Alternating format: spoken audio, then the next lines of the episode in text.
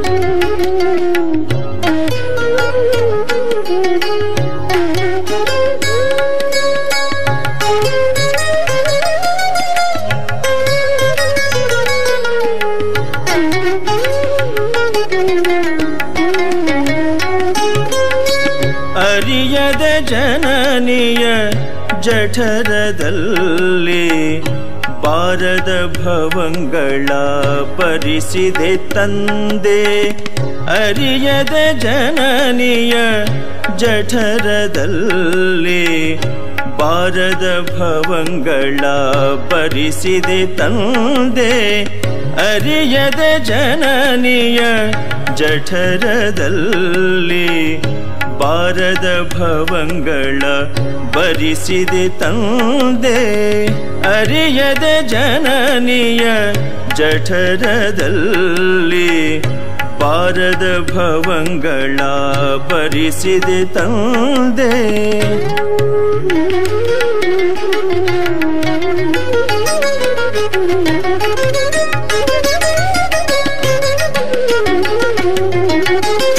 ಹುಟ್ಟಿತ್ತೆ ತಪ್ಪಾಯಿತೆ ಲಿಂಗವೇ ಹುಟ್ಟಿತ್ತೆ ತಪ್ಪಾಯಿತೆ ಲಿಂಗವೇ. ಮುನ್ನ ಹುಟ್ಟಿದುದಕ್ಕೆ ಕೃಪೆ ಮಾಡು ಲಿಂಗವೇ. ಮುನ್ನ ಹುಟ್ಟಿದುದಕ್ಕೆ ಕೃಪೆ ಮಾಡು ಲಿಂಗವೇ. ಇನ್ನು ಹುಟ್ಟಿದಡೆ ಕೂಡಲ ಸಂಗಮ ದೇವ ನಿಮ್ಮಾಣೆ ಅರಿಯದೆ ಜನನಿಯ ಜಠರದಲ್ಲಿ. ಬಾರದ ಭವಂಗಳ ಬರಿಸಿದೆ ತಂದೆ, ಅರಿಯದ ಜನನಿಯ ಜಠರದಲ್ಲಿ ಬಾರದ ಭವಂಗಳ ಬರಿಸಿದೆ ತಂದೆ, ಬಾರದ ಭವಂಗಳ ಬರಿಸಿದೆ ತಂದೆ, ಬಾರದ ಭವಂಗಳ ಬರಿಸಿದೆ ತಂದೆ.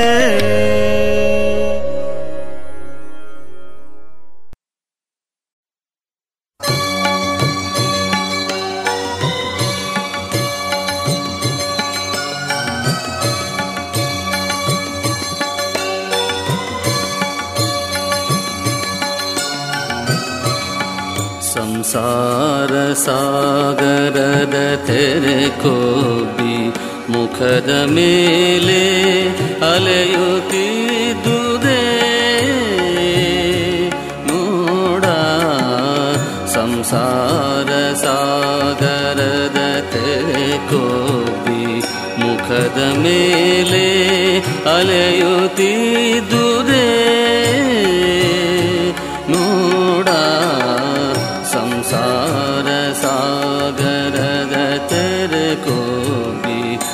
दमले आली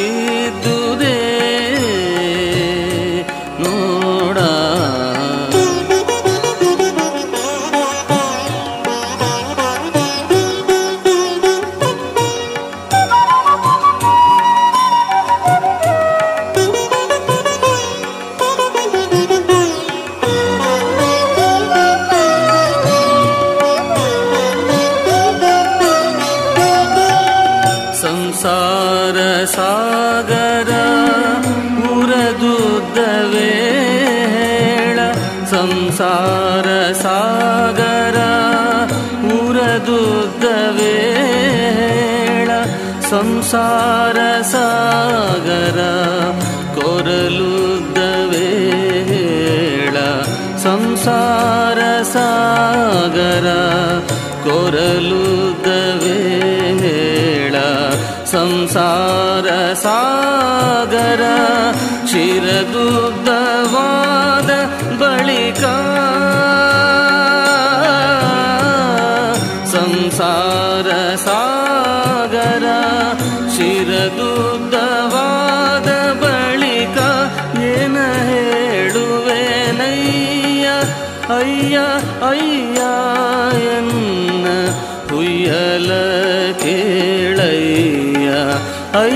ಅಯ್ಯ ಅಯ್ಯ ಎನ್ನ ಹುಯ್ಯಲ ಕೇಳಯ್ಯ ಕೂಡಲ ಸಂಗಮ ದೇವ ನಾನೇವೇನೇವೇನಯ್ಯ ಸಂಸಾರ ಸಾಗರದ ತೆರೆ ಕೋಬಿ ಮುಖದ ಮೇಲೆ ಅಲೆಯುತ್ತಿದ್ದುದೇ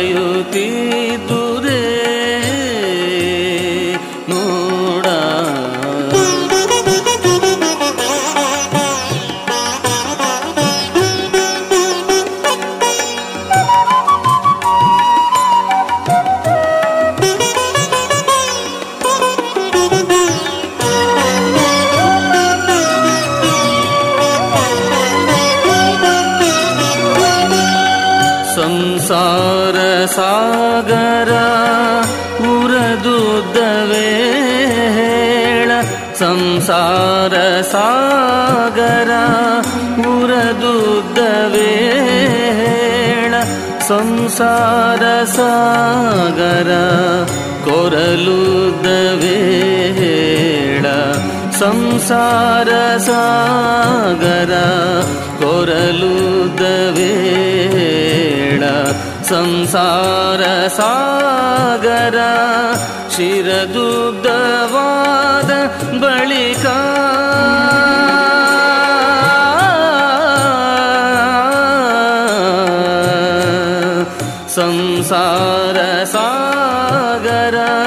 ಶಿರದುದ್ದವಾದ ಬಳಿಕ ಏನ ಹೇಳುವೆನಯ್ಯ? ಅಯ್ಯ ಅಯ್ಯ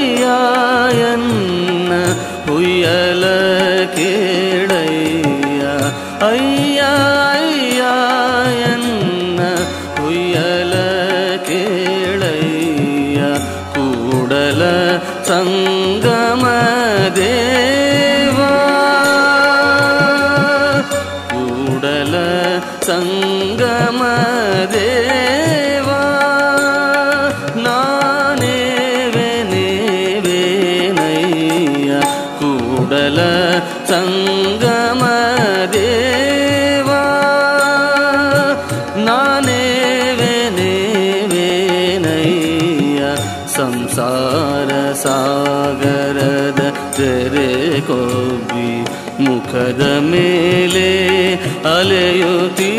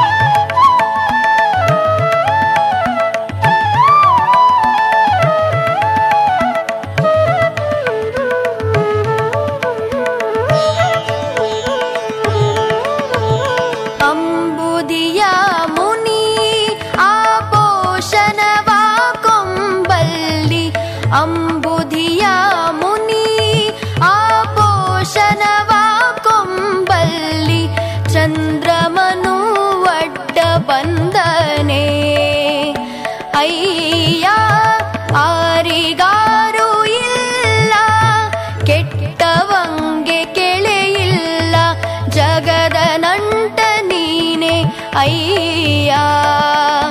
कूडलसङ्गम देवय्या। चन्द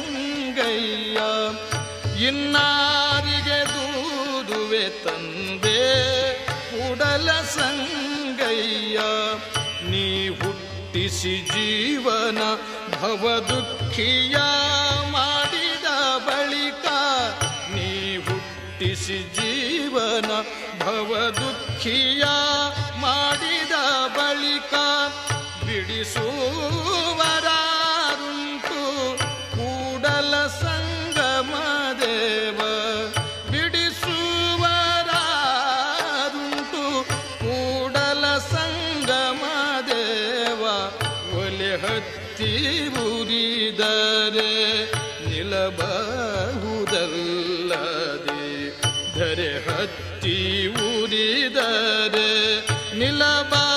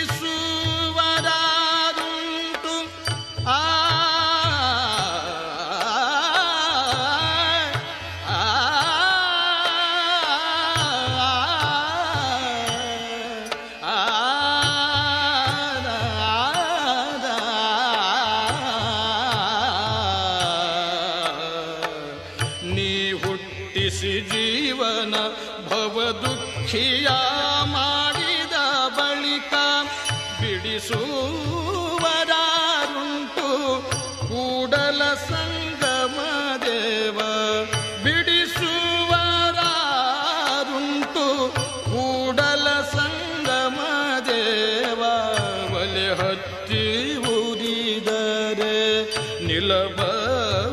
ನಿಲ್ಲಬಹುದಲ್ಲದೆ ಧರೆ ಹತ್ತಿ ಉರಿದರೆ ನಿಲ್ಲಬಾರದೋ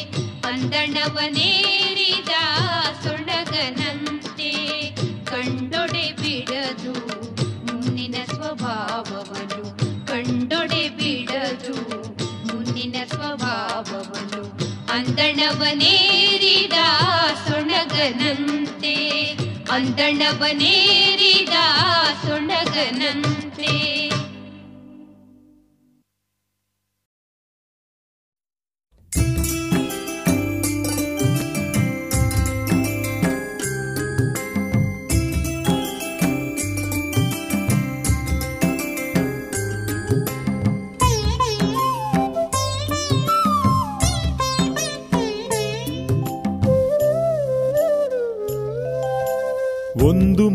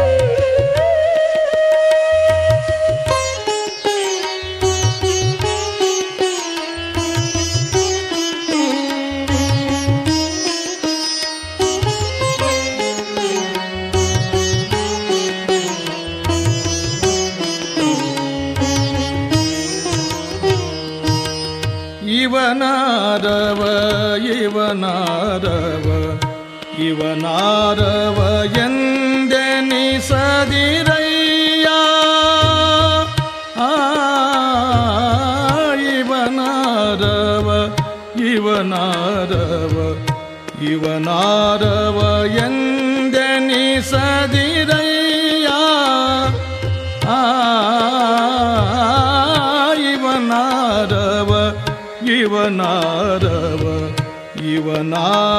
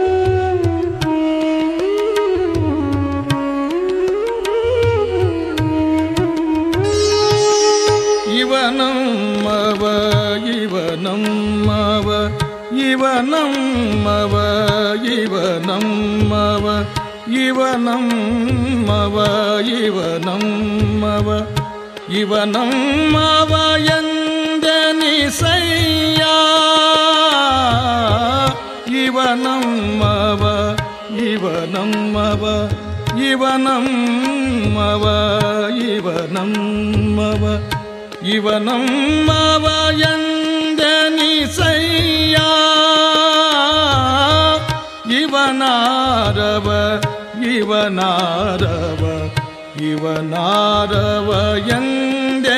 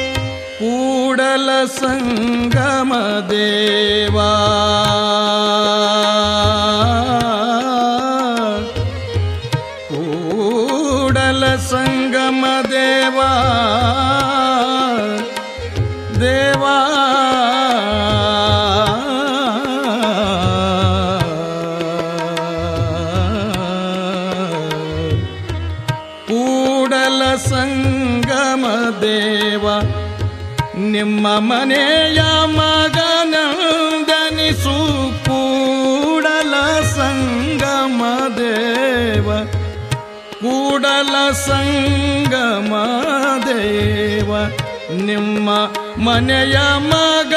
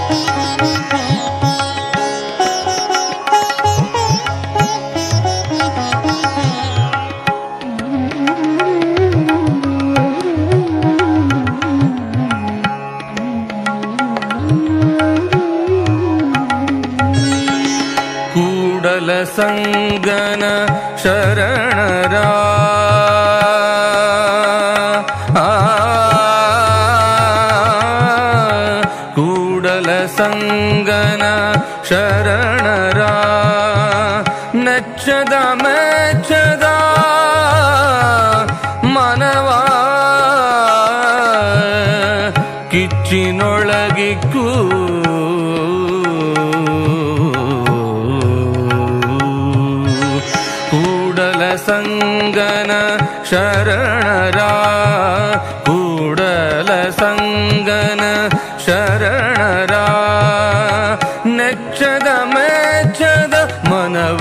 ಮನವ ಕಿಚ್ಚೊಳಗಿಕ್ಕು ನೆಚ್ಚದ ಮೆಚ್ಚದ ಮನವ ಕಿಚ್ಚೊಳಗಿತ್ತು ತನ್ನಿಚ್ಛಯ ನುಡಿದಡೆ ಮೆಚ್ಚುವುದಿ ಮನವು, ಇದಿರಿಚ್ಛಯ ನುಡಿದಡೆ ಮೆಚ್ಚದಿ ಮನವು, ತನ್ನಿಚ್ಛಯ ನುಡಿದಡೆ ಮೆಚ್ಚುವುದಿ ಮನವು.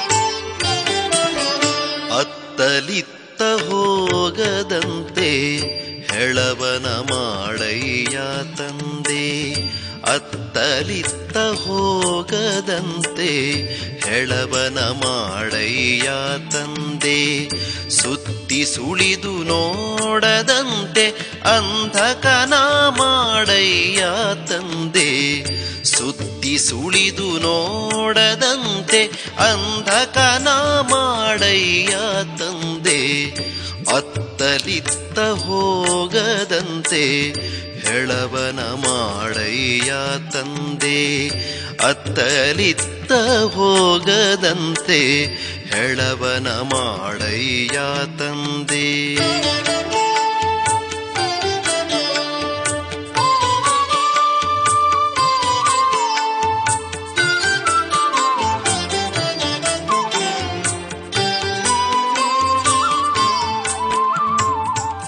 ಮತ್ತೊಂದ ಕೇಳದಂತೆ ಕಿವುಡನ ಮಾಡಯ್ಯ ತಂದೆ.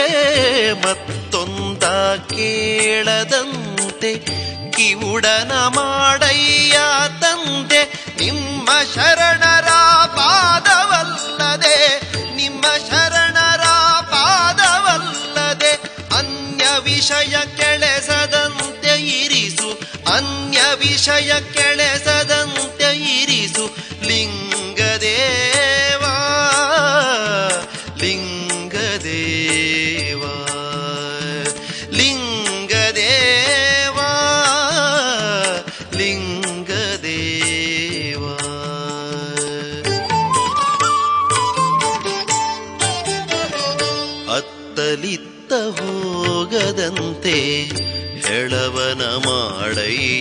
ತಂದೆ, ಅತ್ತಲಿತ್ತ ಹೋಗದಂತೆ ಹೆಳವನ ಮಾಡಯ್ಯ ತಂದೆ, ಸುತ್ತಿ ಸುಳಿದು ನೋಡದಂತೆ ಅಂಧಕನ ಮಾಡಯ್ಯ ತಂದೆ, ಸುತ್ತಿ ಸುಳಿದು ನೋಡದಂತೆ ಅಂಧಕನ ಮಾಡಯ್ಯ ತಂದೆ, ಅತ್ತಲಿತ್ತ ಹೋಗದಂತೆ ಹೆಳವನ ಮಾಡಯ್ಯ ತಂದೆ ಅತ್ತಲಿತ್ತ ಹೋಗದಂತೆ ಹೆಳವನ ಮಾಡಯ್ಯ ತಂದೆ.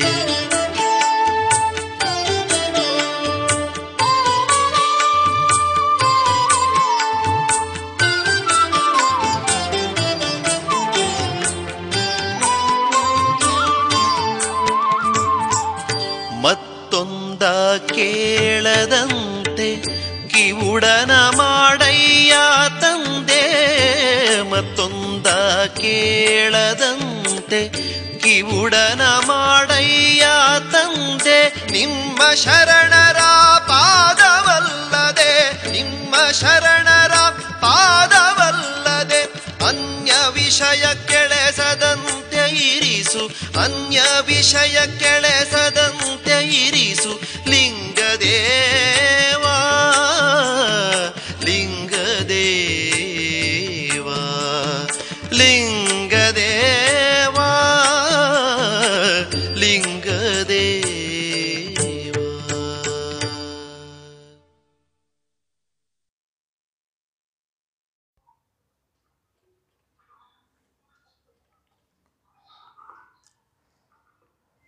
ಓಂ ಶ್ರೀ ಗುರು ಬಸವಲಿಂಗಾಯ ನಮಃ. ವಚನಾನುಭವದ ಇಂದಿನ ಜೂಮ್ ಮೀಟಿಂಗ್ನಲ್ಲಿ ಭಾಗಿಯಾಗಿರುವಂತಹ ಎಲ್ಲ ಶರಣ ಶರಣರಿಗೆ ಶರಣು ಶರಣಾರ್ಥಿಗಳು. ನಿನ್ನೆಯ ದಿನ ನಾವು ಸಂಸಾರ ಹೇಯ ಸ್ಥಳದ ಕೆಲವು ವಚನಗಳನ್ನು ನೋಡಿದ್ವಿ. ಇವತ್ತು ಆ ಸಂಸಾರ ಹೇಯ ಸ್ಥಳದ ಮುಂದಿನ ವಚನಗಳನ್ನು ನೋಡೋಣ.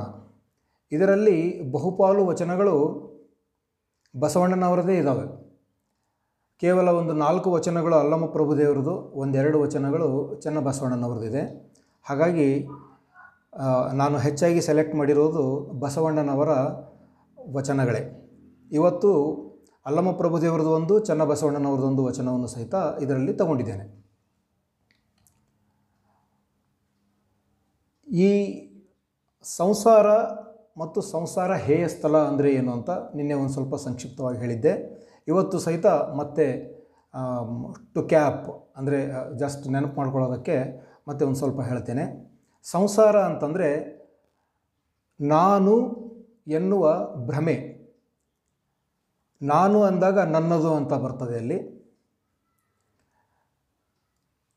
ಚೈತನ್ಯಾತ್ಮಕವಾದಂತಹ ಪರಶಿವನೇ ಶಿವಾಂಶಿಕನಾಗಿ ಈ ದೇಹದಲ್ಲಿ ಜಂಗಮವಾಗಿ, ಚೈತನ್ಯವಾಗಿ ಇದ್ದರೂ ಸಹಿತ ಮರೆವಿನಿಂದ ಈ ದೇಹದ ಜೊತೆಗೆ ಅವನು ತಾದಾತ್ಮ್ಯಗೊಂಡು ದೇಹನೇ ನಾನು ಅನ್ನುವಂತಹ ಭಾವಕ್ಕೆ ಈಡಾಗಿ, ಮನವೇ ನಾನು ಎನ್ನುವಂತಹ ಭಾವಕ್ಕೆ ಈಡಾಗಿ ಅವನು ಈ ದೇಹಭಾವ, ಜೀವಭಾವವನ್ನು ತಾಳ್ತಾನಲ್ಲ, ಇದುವೇ ಸಂಸಾರ. ಇದು ಮಾಯೆಯಿಂದ ಉಂಟಾದದ್ದು ಅಂದರೆ ಭ್ರಮೆಯಿಂದ ಉಂಟಾದದ್ದು, ಅಜ್ಞಾನದಿಂದ ಉಂಟಾದಂತಹದ್ದು. ಅವನಲ್ಲಿ ಜ್ಞಾನ ಬಂದಾಗ, ತನ್ನ ಮೂಲ ಸ್ವರೂಪ ಗೊತ್ತಾದಾಗ, ಅವನು ಈ ಮಾಯೆಯ ವಿಲಾಸವನ್ನು ವಿಡಂಬನೆ ಮಾಡ್ತಾನೆ. ಅದನ್ನು ಸಹಿತ ನಾವು ನೋಡಿದ್ವಿ. ಈಗ ಸಾಧನಾ ಪಥದಲ್ಲಿ ಮುಂದುವರಿಬೇಕಾದ್ರೆ, ಆ ಜೀವಾತ್ಮನಿಗೆ ಈ ಸಂಸಾರದ ಒಂದು ಬಂಧನ, ಒಂದು ಅಜ್ಞಾನವೇನಿದೆಯಲ್ಲ, ಇದನ್ನು ಅವನು ಬಿಡಬೇಕಾಗ್ತದೆ. ಇದನ್ನು ಹೇಯವನ್ನಾಗಿ ನೋಡಬೇಕಾಗ್ತದೆ. ಈ ತರಹದ ಒಂದು ಭಾವನೆ, ಭ್ರಮೆ, ಅಜ್ಞಾನ ಇದು ಬೇಡ ಅಂತ ಅನಿಸುವಷ್ಟರ ಮಟ್ಟಿಗೆ ಆತನಲ್ಲಿ ಒಂದು ಭಾವ ಮೂಡಬೇಕಾಗ್ತದೆ. ಆ ಭಾವ ಮೂಡಿದಾಗ ಈ ಮನ ಅನ್ನುವಂತಹ ಮಾಯೆ, ಈ ಮನ ವಿಷಯಗಳ ಹಿಂದೆ ಹೋಗಿ ಅದೇ ಮಾಯೆಯಾಗಿ ಪರಿಣಮಿಸ್ತಾ ಇರ್ತದೆ ನಮಗೆ. ಸೊ ಹಾಗಾಗಿ ಮನದ ಜೊತೆಗೆಯೇ ಆ ಸಾಧಕ ಅಲ್ಲಿ ಫೈಟ್ ಮಾಡ್ತಾನೆ. ಅಂತಹ ಒಂದು ಮನಸ್ಸಿನ ಇದು ತುಮುಲಗಳು ಹೆಚ್ಚಾಗಿ ಕಂಡುಬರುವುದು ಬಸವಣ್ಣನವರಲ್ಲಿ. ಬಸವಣ್ಣನವರು ಮನವನ್ನು ಯಾವ್ಯಾವ ಪರಿಯಲ್ಲಿ ನೋಡಿ ಅದನ್ನು ಗೆಲ್ಲುತ್ತಾರೆ ಅನ್ನೋದೇ ಬಹಳ ಸ್ವಾರಸ್ಯಕರ. ಈ ಒಂದು ವಚನದಲ್ಲಿ ನೋಡೋಣ ಬಸವಣ್ಣನವರು ಏನು ಹೇಳ್ತಾ ಇದ್ದಾರೆ ಅಂತ. ಒಂದು ಮೊಲಕ್ಕೆ ನಾಯನೊಂಬತ್ತು ಬಿಟ್ಟಂತೆ ಅನ್ನುವಂತಹ ವಚನ. ಇದನ್ನು ನಾನು ಹಾಡ್ತೇನೆ. ಒಂದು ಮೊಲಕ್ಕೆ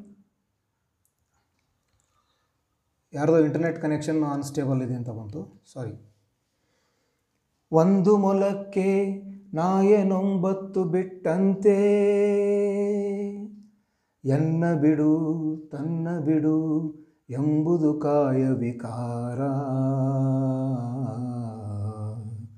ಎನ್ನ ಬಿಡು, ತನ್ನ ಬಿಡು ಎಂಬುದು ಮನೋವಿಕಾರ. ಕರಣೇಂದ್ರಿಯಂಗಳೆಂಬ ಸೊಣಗ ಮುಟ್ಟದ ಮುನ್ನ ಮನ ನಿಮ್ಮನೈದುವುದೇ ಕೂಡಲ ಸಂಗಮ ದೇವಾ.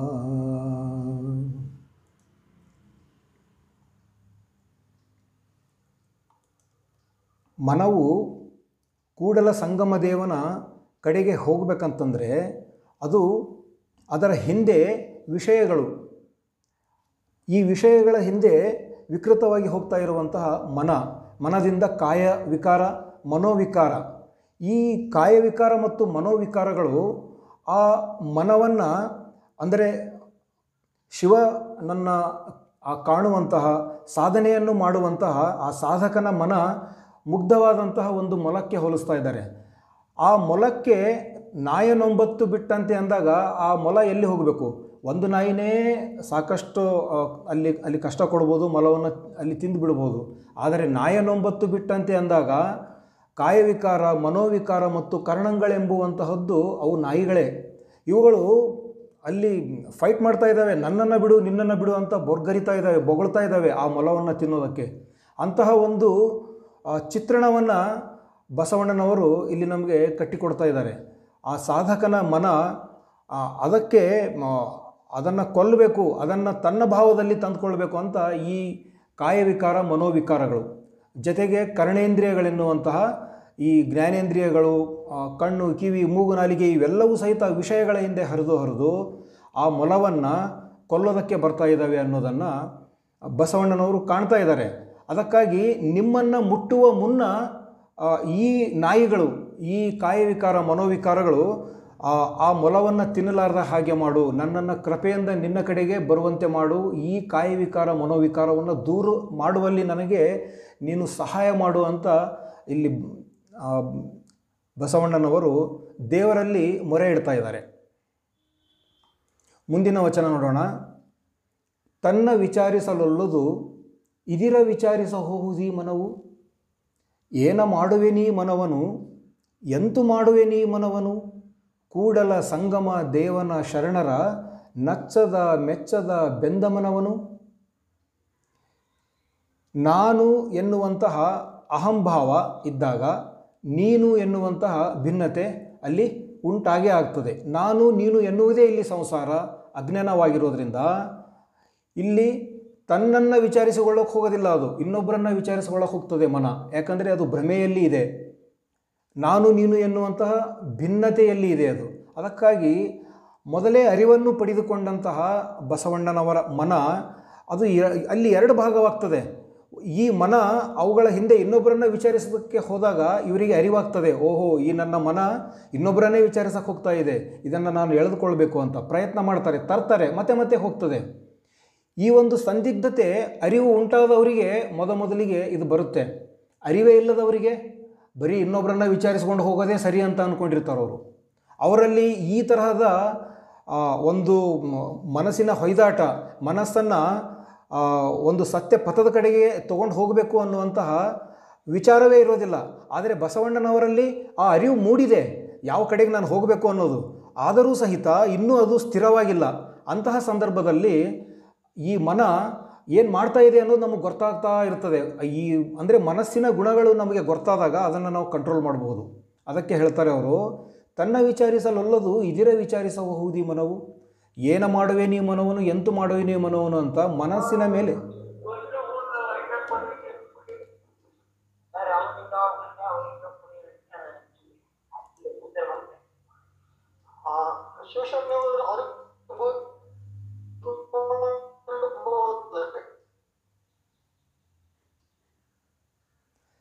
ಎಲ್ಲರನ್ನ ಮ್ಯೂಟ್ ಮಾಡಿದ್ದೇನೆ.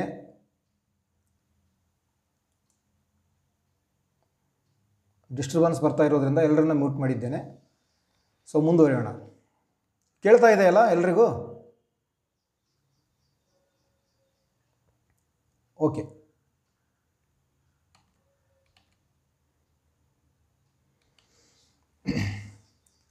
ಹಾಗಾಗಿ ಈ ಮನವನ್ನು ನಾನೇನು ಮಾಡುವೆ ಅಂತ ಆ ಮನಸ್ಸಿನ ಗುಣದ ಮೇಲೆ, ಅದರ ಮರೆವಿನ ಮೇಲೆ ಬಸವಣ್ಣನವರಿಗೆ ಹೇಯ ಭಾವನೆ ಉಂಟಾಗ್ತಾ ಇದೆ. ಇದು ಸಂಸಾರ ಹೇಯ ಸ್ಥಳವಾಗಿರೋದ್ರಿಂದ ಈ ಮನಸ್ಸಿನ ಅಜ್ಞಾನದ ಭ್ರಮೆಯ ಗುಣಗಳ ಮೇಲೆ ಮರೆ, ಅಲ್ಲಿ ಹೇಯ ಭಾವನೆ ಉಂಟಾಗುವುದು, ಅದರಿಂದ ದೂರ ಹೋಗುವಂತೆ ಮಾಡುವುದು. ಅಂದರೆ ದೇವನ ಕಡೆಗೆ ಹೋಗುವಂತಹದ್ದು, ಕೂಡಲ ಸಂಗಮ ದೇವನ ಶರಣರನ್ನು ನಚ್ಚುವಂತೆ, ಮೆಚ್ಚುವಂತೆ ಮಾಡುವುದು. ಇದು ಅವರನ್ನು ನಚ್ಚುವುದು, ಮೆಚ್ಚುವುದು, ಅವರ ನಡೆನುಡಿಗಳನ್ನು ಮೆಚ್ಚೋದಕ್ಕೆ ಹೋಗಲ್ಲ. ಇದು ಇನ್ನೊಬ್ಬರನ್ನು ವಿಚಾರಿಸೋಕ್ಕೆ ಹೋಗ್ತದೆ ಅಲ್ಲ. ಆ ಗುಣವನ್ನು ಬಸವಣ್ಣನವರು ಅದನ್ನು ಮೆಚ್ಚೋದಿಲ್ಲ. ಈ ಮನವನ್ನು ಮೆಚ್ಚೋದಿಲ್ಲ. ಈ ಮನವನ್ನೇ ಸುಟ್ಟು ಹಾಕುವ ಹಾಕ್ತೇನೆ ಅನ್ನುವಂತಹ ಒಂದು ಭಾವವನ್ನು ತಾಳ್ತಾರೆ. ಪದೇ ಪದೇ ಈ ಥರ ಮಾಡೋದರಿಂದ ಮನಸ್ಸಿನ ಮೇಲೆ ಕಂಟ್ರೋಲ್ ಬರೋದಕ್ಕೆ ಪ್ರಾರಂಭ ಆಗ್ತದೆ ಬಸವಣ್ಣನವರಿಗೆ. ಇದು ನಾವು ಪ್ರತಿಯೊಬ್ಬರು ನಮ್ಮ ಮನವನ್ನು ನಾವೇ ಅಬ್ಸರ್ವ್ ಮಾಡ್ತಾ ಇರಬೇಕು ಸಾಕ್ಷಿ ಭಾವದಿಂದ ಅರಿವಿನಿಂದ. ಆವಾಗ ನಮ್ಮ ಮನಸ್ಸಿನ ಗುಣಗಳು ನಮಗೆ ಕಂಡು ಬರಕ್ಕೆ ಪ್ರಾರಂಭವಾಗ್ತವೆ. ಆಗ ಇದನ್ನು ನಾವು ಕಂಟ್ರೋಲ್ ಮಾಡಬಹುದು. ಅದು ಬಸವಣ್ಣನವರು ಮಾಡಿ ಮಾಡಿದ್ದಾರೆ. ಒಬ್ಬ ಮನೋವಿಜ್ಞಾನಿಯಾಗಿಯೂ ಇಲ್ಲಿ ಬಸವಣ್ಣನವರು ನಮಗೆ ಕಂಡು ಬರ್ತಾರೆ. ಈ ಮನಸ್ಸಿನ ಆ, ಪದರಗಳನ್ನು ಒಂದೊಂದಾಗಿ ಬಿಚ್ಚಿ ತೆಗಿತಾ ಹೋಗ್ತಾರೆ ಅವರು. ಅದು ನಮಗೆ ಮಾರ್ಗದರ್ಶಕವಾಗಿ ನಿಲ್ತದೆ. ಬಸವಣ್ಣನವರು ಯಾವ ಪರಿಯಲ್ಲಿ ಈ ಮನವನ್ನು ಗೆದ್ದರು ಅನ್ನೋದು. ಇನ್ನೊಂದು ವಚನ, ಅದು ಸಹಿತ ಇದೇ ಥರನೇ ಇದೆ. ತನ್ನ ಇಚ್ಛೆಯ ನುಡಿದಡೆ ಮೆಚ್ಚುವುದೀ ಮನವು ಇದಿರಿಚ್ಛೆಯ ನುಡಿದಡೆ ಮೆಚ್ಚದೀ ಮನವು. ಕೂಡಲ ಸಂಗನ ಶರಣರ ನಚ್ಚದ ಮೆಚ್ಚದ ಮನವ ಕಿಚ್ಚಿನೊಳಗಿಕ್ಕು.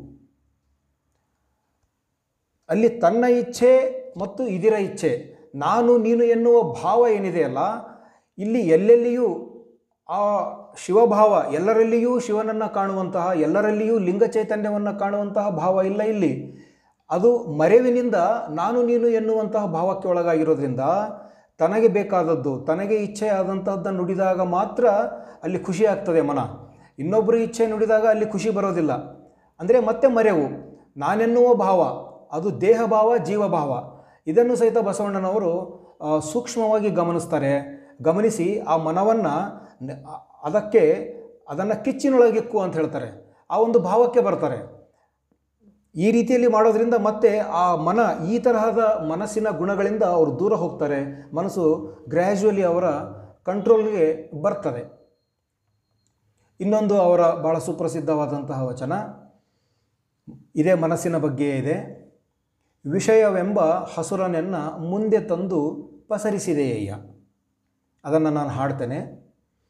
ವಿಷಯವೆಂಬ ಹಸುರನೆನ್ನ ಮುಂದೆ ತಂದು ಪಸರಿಸಿದೆಯಯ್ಯ. ಪಶುವೇನ ಬಲ್ಲುದು, ಹಸುರೆಂದೆಳೆಸುವುದು,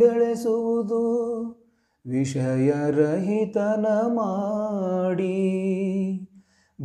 ಭಕ್ತಿರಸವಾ ದಣಿಯೆ ಮೇಯಿಸಿ ಸುಬುದ್ಧಿಯಂಬ ಉದಕವ ನೆರೆದು ನೋಡಿ ಸಲಹಯ್ಯ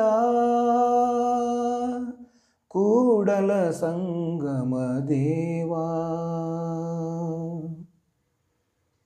ಪಂಚತನ್ಮಾತ್ರೆಗಳಾದ ಶಬ್ದ, ಸ್ಪರ್ಶ, ರೂಪ, ರಸ, ಗಂಧಗಳು ಇವುಗಳು ಮನಸ್ಸಿಗೆ ವಿಷಯ.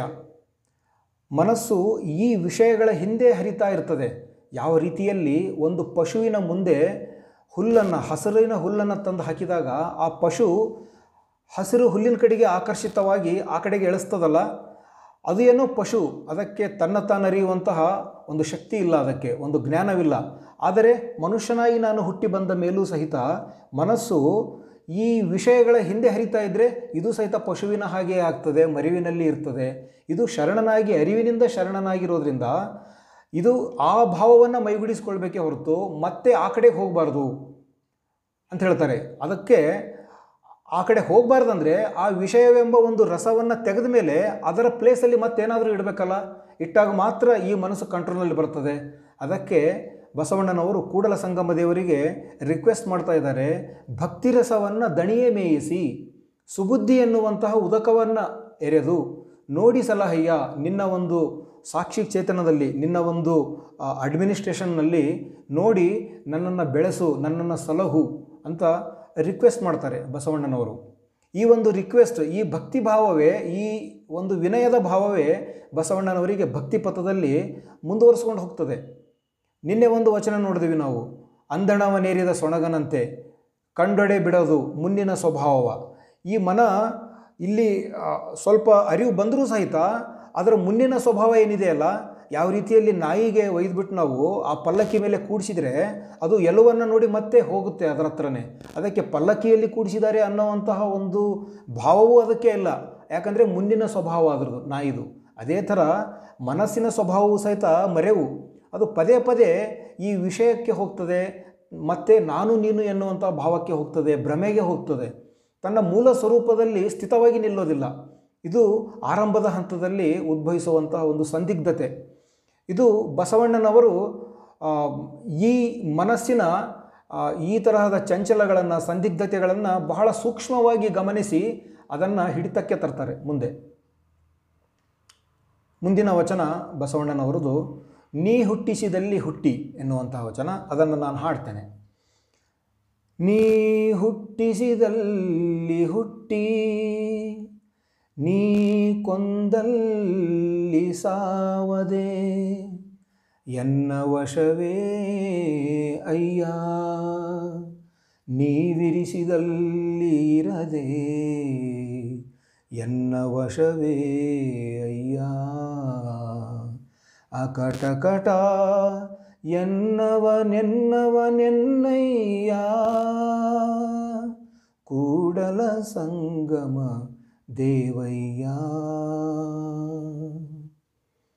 ನೀ ಹುಟ್ಟಿಸಿದಲ್ಲಿ ಹುಟ್ಟಿ, ನೀ ಕೊಂದಲ್ಲಿ ಸಾಯದೆ ಎನ್ನ ವಶವೇ ಅಯ್ಯ ಅಂದಾಗ, ನಮ್ಮಲ್ಲಿ ಜನನ ಮತ್ತು ಮರಣದ ಭಾವ ಬರುವುದು ದೇಹ ಭಾವದಲ್ಲಿ ಬಂದಾಗ. ಅಯೋನಿ ಸಂಭವವಾದ ಚೈತನ್ಯಾತ್ಮಕವಾದ ಜಂಗಮ ಭಾವದಲ್ಲಿ ನಾವಿದ್ದಾಗ ಈ ಹುಟ್ಟು ಸಾವಿಗೆ ಒಳಗಾಗೋದಿಲ್ಲ ನಾವು. ಹುಟ್ಟು ಸಾವಿನ ಭಾವಕ್ಕೆ ಒಳಗಾಗೋದಿಲ್ಲ. ಆದರೆ ಮರವಿನಿಂದ ದೇಹ ಭಾವಕ್ಕೆ ಬಂದಾಗ ಜನನ ಮರಣ ಭಾವ ನಮ್ಮಲ್ಲಿ ಉಂಟಾಗ್ತದೆ. ಈ ಉಂಟಾಗುವುದೇ ಏನಂದರೆ ನೀ ಕೊಂದಲ್ಲಿ ಸಾಯದೆ. ಅಂದರೆ ನೀನು ನನಗೆ ಮರವೆಯನ್ನು, ನನ್ನಲ್ಲಿ ಮರವೆಯನ್ನು ಘನವನ್ನಾಗಿ ಮಾಡ್ತಾ ಇದೆಯಾ? ಈ ಹುಟ್ಟುವುದಕ್ಕೂ ಕಾರಣ ನೀನೇ ಅಂತ ಕಾಣಿಸ್ತಾ ಇದೆ. ಯಾಕಂದರೆ ಈ ಜಗತ್ತಿನಲ್ಲಿ ಮರವೆಯನ್ನೇ ದೊಡ್ಡದನ್ನಾಗಿ ಮಾಡಿ ನೀನು ಇಟ್ಟಿರೋದ್ರಿಂದ ಆ ಮರವೆಯನ್ನು ನಾನು ಒಬ್ಬನೇ ಎಷ್ಟಂತ ಫೈಟ್ ಮಾಡಲಿ? ಇದು ಎನ್ನ ವಶವೇ ಅಯ್ಯ? ಇಲ್ಲಿ ಅರಿವು ಉಂಟಾದರೂ ಸಹಿತ ಪದೇ ಪದೇ ಮರವೆಗೆ ಉಂಟಾಗ್ತಾ ಇರೋದ್ರಿಂದ ಕೂಡಲ ಸಂಗಮ ದೇವರನ್ನು ಅವರು ರಿಕ್ವೆಸ್ಟ್ ಮಾಡ್ತಾ ಇದ್ದಾರೆ ಇದು ನನ್ನ ವಶವಲ್ಲ. ನೀವು ನನ್ನನ್ನು ಹೀಗೆ ಇರು ಅಂತ ಹೇಳಿದ ಮೇಲೆ ನಾನು ಹಾಗೇ ಇರಬೇಕಾಗ್ತದೆ, ಎಷ್ಟು ಪ್ರಯತ್ನ ಪಟ್ಟರು ಅದರಿಂದ ಹೊರಗೆ ಬರೋಕ್ಕಾಗ್ತಾ ಇಲ್ವಲ್ಲ? ಅದಕ್ಕೆ, ಅದಕ್ಕೇನು ಮಾಡಬೇಕು ಅಂದರೆ ಆ ದೇವನನ್ನು ರಿಕ್ವೆಸ್ಟ್ ಮಾಡ್ತಾ ಇದ್ದಾರೆ ನೀನು ನನ್ನನ್ನು ಎನ್ನವನು ಎನ್ನವನು ಅಂತ ಹೇಳಿಬಿಟ್ಟು ನನ್ನನ್ನು ಎತ್ಗೋ ಅಂತ ಹೇಳ್ತಾ ಇದ್ದಾರೆ ಇಲ್ಲಾಂದರೆ ಅಕಟಕಟ ಇದೇನು? ಇಲ್ಲಿ ನಿನಗೆ ಕರುಣೆಯೇ ಇಲ್ಲವೇ? ನಾನು ಇಷ್ಟೊಂದು ರಿಕ್ವೆಸ್ಟ್ ಮಾಡ್ತಾ ಇದ್ದೀನಿ, ಇಷ್ಟೊಂದು ಒಳ್ಳೆಯ ಭಾವನೆಯಿಂದ ನಿನ್ನ ಕಡೆಗೆ ಬರಬೇಕಂತ ನಾನು ಪ್ರಯತ್ನ ಮಾಡ್ತಾ ಇದ್ದರೆ ನನಗೆ ನಿನ್ನ ಹೆಲ್ಪಿಗೆ ಬರ್ತಾ ಇಲ್ವಲ್ಲ ನನ್ನ ಹೆಲ್ಪಿಗೆ ನನ್ನನ್ನು ಎನ್ನವನು ಎನ್ನವನು ಅಂತಂದು ಎತ್ತಿಕೋ ಅಂತ ಕೂಡಲ ಸಂಗಮ ದೇವರನ್ನು ತನ್ನ ಸಾಕ್ಷಿ ಚೇತನವನ್ನು ನೆನೆಸ್ಕೊಳ್ತಾ ಇದ್ದಾರೆ ಬಸವಣ್ಣನವರು. ಇನ್ನೊಂದು ವಚನ, ಇದು ಗಾಂಧೀಜಿಯ ಮೂರು ಮಂಗಗಳನ್ನು ನೆನಪಿಗೆ ತರ್ತದೆ. ಒಂದು ಕಿವುಡ ಒಂದು ಕುರುಡ, ಇನ್ನೊಂದು ಮಾತನಾಡೋದಿಲ್ಲ ಇದರಲ್ಲಿ ಮಾತನಾಡೋದ್ರ ಬದಲಾಗಿ ನನ್ನನ್ನು ಹೆಳವನ ಮಾಡಯ್ಯ ತಂದೆ ಅಂತ ಹೇಳ್ತಾರೆ. ಆ ವಚನ ಹೀಗಿದೆ. ಅತ್ತಲಿತ್ತ ಹೋಗದಂತೆ ಹೆಳವನ ಮಾಡಯ್ಯ ತಂದೆ, ಸುತ್ತಿ ಸುಳಿದು ನೋಡದಂತೆ ಅಂಧಕನ ಮಾಡಯ್ಯ ತಂದೆ, ಮತ್ತೊಂದ ಕೇಳದಂತೆ ಕಿವುಡನ ಮಾಡಯ್ಯ ತಂದೆ ನಿಮ್ಮ ಶರಣರ ಪಾದವಲ್ಲದೆ ಅನ್ಯ ವಿಷಯಕ್ಕೆ ಎಳಸದಂತೆ ಇರಿಸು ಕೂಡಲ ಸಂಗಮ ದೇವ. ಈ ವಿಷಯಗಳ ಆಕರ್ಷಣೆಯಿಂದ, ನಾನು ನನ್ನದು ಎನ್ನುವಂತಹ ಭ್ರಮೆಯಿಂದ ಚಂಚಲವಾದಂತಹ ಮನಸ್ಸು ಈ ಸುಖದ ಹಿಂದೆ ಅಲಿಯೋದಕ್ಕೆ ಹೋಗ್ತದೆ. ಅತ್ತ ಇತ್ತ ಹೋಗ್ತದೆ. ನಮ್ಮ ಕಾಲುಗಳು ಆ ಕಡೆ ಕರ್ಕೊಂಡು ಹೋಗ್ತದೆ. ಅದಕ್ಕೆ ಕಾರಣ ನಮ್ಮ ಮನಸ್ಸೇ. ಸುತ್ತಿ ಸುಳಿದು ನೋಡ್ತದೆ, ಎಲ್ಲೆಲ್ಲಿ ಏನೇನಿದೆ, ಏನು ನನಗೆ ಚೆನ್ನಾಗಿರೋದು ಸಿಗ್ತದ ಅಲ್ಲಿ ಅನ್ನೋದು. ಚೆನ್ನಾಗಿರದೇ ಇರೋದು ಕಡೆಯಿಂದ ದೂರ ಹೋಗಿ, ಬೇಕಾಗಿರೋದು ಕಡೆ ಹೋಗಿ ಸುತ್ತಿ ಸುಳಿದು ನೋಡ್ತದೆ. ಏನೇನನ್ನು ಕೇಳುವಂತೆ ಮಾಡ್ತದೆ ಇನ್ನೊಬ್ಬರ ಮಾತುಗಳನ್ನು ಕೇಳುವಂತೆ ಮಾಡ್ತದೆ ಇನ್ನೊಬ್ಬರದ ವ್ಯವಹಾರಗಳಲ್ಲಿ ಇಂಟ್ರೆಸ್ಟ್ ತೋರಿಸ್ಕೊಂಡು ಅದರಲ್ಲಿ ನನಗೇನಾದರೂ ಯೂಸ್ ಇರುತ್ತಾ ಅಂತ ಅನ್ನುವಂತಹ ಭಾವಕ್ಕೆ ಬರೆಸ್ತದೆ.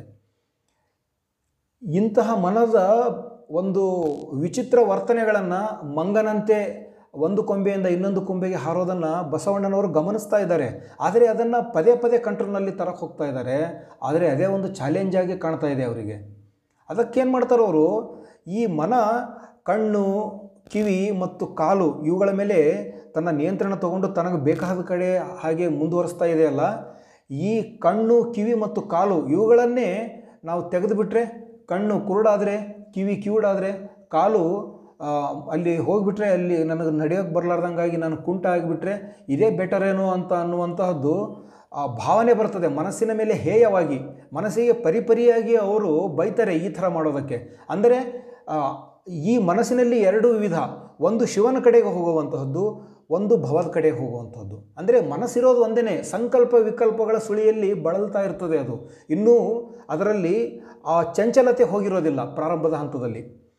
ಅದನ್ನು ನಾವು ಗಮನಿಸ್ತಾ ಹೋದಾಗ ನಮ್ಮ ಸಾಧನೆ ಮುಂದುವರಿತದೆ ಈ ಥರ ಮಾಡುವಂತಾದಾಗ, ಈ ಥರ ಮನಸ್ಸು ಮಾಡ್ತಾ ಇದೆ ಅಂತ ನಮಗೆ ಗೊತ್ತಾದಾಗ ಮನೋರೋಗ ವಿಜ್ಞಾನಿಗಳು ಸಹಿತ ಇದನ್ನೇ ಹೇಳ್ತಾರೆ.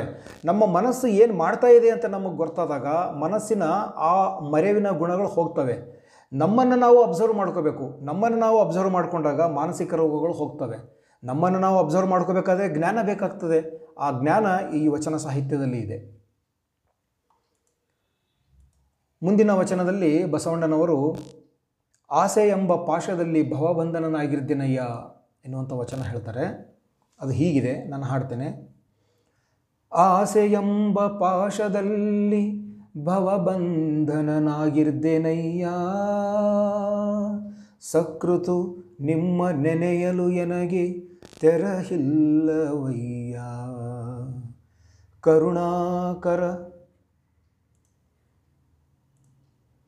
ಅಭಯಕರ ವರದನೀ ಕರುಣಿಸಯ್ಯ.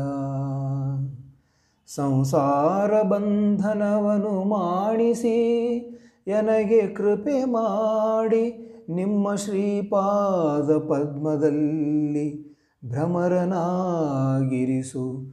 ಭಕ್ತಜನ ಮನೋವಲ್ಲಭ ಕೂಡಲ ಸಂಗಮ ದೇವಾ. ಈ ವಚನದಲ್ಲಿಯೂ ಸಹಿತ ಬಸವಣ್ಣನವರು ದೇವನಲ್ಲಿ ಮೊರೆ ಇಡ್ತಾ ಇದ್ದಾರೆ, ಜತೆಗೆ ಮನವನ್ನು ನೋಡ್ತಾ ಇದ್ದಾರೆ. ಆ ಆಸೆ ಎಂಬ ಪಾಶದಲ್ಲಿ ಬಸವಣ್ಣನವರಿಗೆ ಒಂದು ಅನುಮಾನ ಬರ್ತಾ ಇದೆ. ಈ ಮನಸ್ಸು ವಿಷಯಗಳ ಹಿಂದೆ ಅರಿದು ಅಲಿದು ಈ ತೀರದ ಬಯಕೆಗಳಿಂದ, ದುಃಖಕ್ಕೆ, ಬಂಧನಕ್ಕೆ ಒಳಗಾಗಿ ಭವಬಂಧನನನ್ನಾಗಿ ಮಾಡಿಸ್ತಾ ಇದೆ ನನಗೆ ಈ ಆಸೆ ಎಂಬ ಪಾಶ. ಅದಕ್ಕಾಗಿ ಅರಿವಿನಲ್ಲಿ ಇರಲು ಇದು ಬಿಡ್ತಾ ಇಲ್ಲ ನನಗೆ, ದೇವನನ್ನು ನೆನೆಯಲು ಬಿಡ್ತಾ ಇಲ್ಲ. ಸಕೃತು, ನಿಮ್ಮ ನೆನೆಯಲು ನನಗೆ ತೆರಹಿಲ್ಲವಯ್ಯ. ಈ ಭಾವಬಂಧನದಲ್ಲಿ ಇದ್ದಾಗ, ಸ್ವತಂತ್ರವಿಲ್ಲದೆ ಇದ್ದಾಗ, ನಮ್ಮ ಮನಸ್ಸಿಗೆ ನನಗೆ ಅರಿವಿದೆ. ನಾನು ದೇವನನ್ನು ನೆನೆಯಬೇಕು, ಆತನ ಸ್ವರೂಪವನ್ನು ನೆನೆಸ್ಕೊಳ್ಬೇಕು. ನನ್ನ ಸ್ವರೂಪವು ಆತನ ಸ್ವರೂಪವೇ. ನಾನು ಶುದ್ಧನಾಗಬೇಕು, ನನ್ನ ನಡೆನುಡಿಗಳು ಶುದ್ಧವಾಗಬೇಕು ಅಂತ ಮನಸ್ಸಲ್ಲಿ ಇದ್ದರೂ ಸಹಿತ ಈ ಮನ ಪದೇ ಪದೇ, ಆಸೆ ಎಂಬ ಪಾಶ ಪದೇ ಪದೇ ಎದ್ದು ಬರ್ತದೆ. ಅಲ್ಲಿ ಭಾವಬಂಧನಕ್ಕೆ ದೂಡ್ತದೆ. ಅದಕ್ಕೆ ದೇವನನ್ನು, ಕೂಡಲ ಸಂಗಮ ದೇವನನ್ನು ತನ್ನ ಸಾಕ್ಷಿ ಚೇತನವನ್ನು, ತನ್ನಲ್ಲಿಯೇ ಕಂಡುಕೊಂಡಂತಹ ಆ ಚೈತನ್ಯ ತತ್ವವನ್ನು ರಿಕ್ವೆಸ್ಟ್ ಮಾಡ್ತಾರೆ ಅಲ್ಲಿ ಭಕ್ತಿಭಾವದಿಂದ. ಕರುಣಾಕರ, ಅಭಯಕರ, ವರದ ನೀ ಕರುಣಿಸಯ್ಯ, ನೀನು ಕರುಣೆಯಿಂದ ನನಗೆ ಅಭಯ ಕೊಟ್ಟು, ಒಂದು ವರವನ್ನು ಕೊಟ್ಟು ನನಗೆ ಕರುಣಿಸು, ಈ ಸಂಸಾರ ಬಂಧನವನ್ನು ಬಿಡಿಸಿ ನನಗೆ ಕೃಪೆ ಮಾಡಿ, ನಿಮ್ಮ ಶ್ರೀಪಾದ ಪದ್ಮದಲ್ಲಿ ಭ್ರಮನ ಭ್ರಮರನಾಗಿರಿಸು. ನಿಮ್ಮ ಪಾದಪದ್ಮ, ನಿಮ್ಮ ಜ್ಞಾನದಲ್ಲಿ, ನಿಮ್ಮ ಅರಿವಿನಲ್ಲಿ ಯಾವಾಗಲೂ ನಾನು ಅಲ್ಲೇ ಸುತ್ತುವಂತೆ ನನಗೆ ಮಾಡು. ಯಾಕಂದರೆ ನೀನು ಭಕ್ತಜನ ಮನೋವಲ್ಲಭನಾಗಿದ್ದೀಯ? ಹಾಗಾಗಿ ಆ ಥರ ನನಗೆ ಮಾಡುವಂಥ ಕೂಡಲ ಸಂಗಮ ದೇವರನ್ನು ಬಸವಣ್ಣನವರು ಇಲ್ಲಿ ಬೇಡ್ತಾ ಇದ್ದಾರೆ.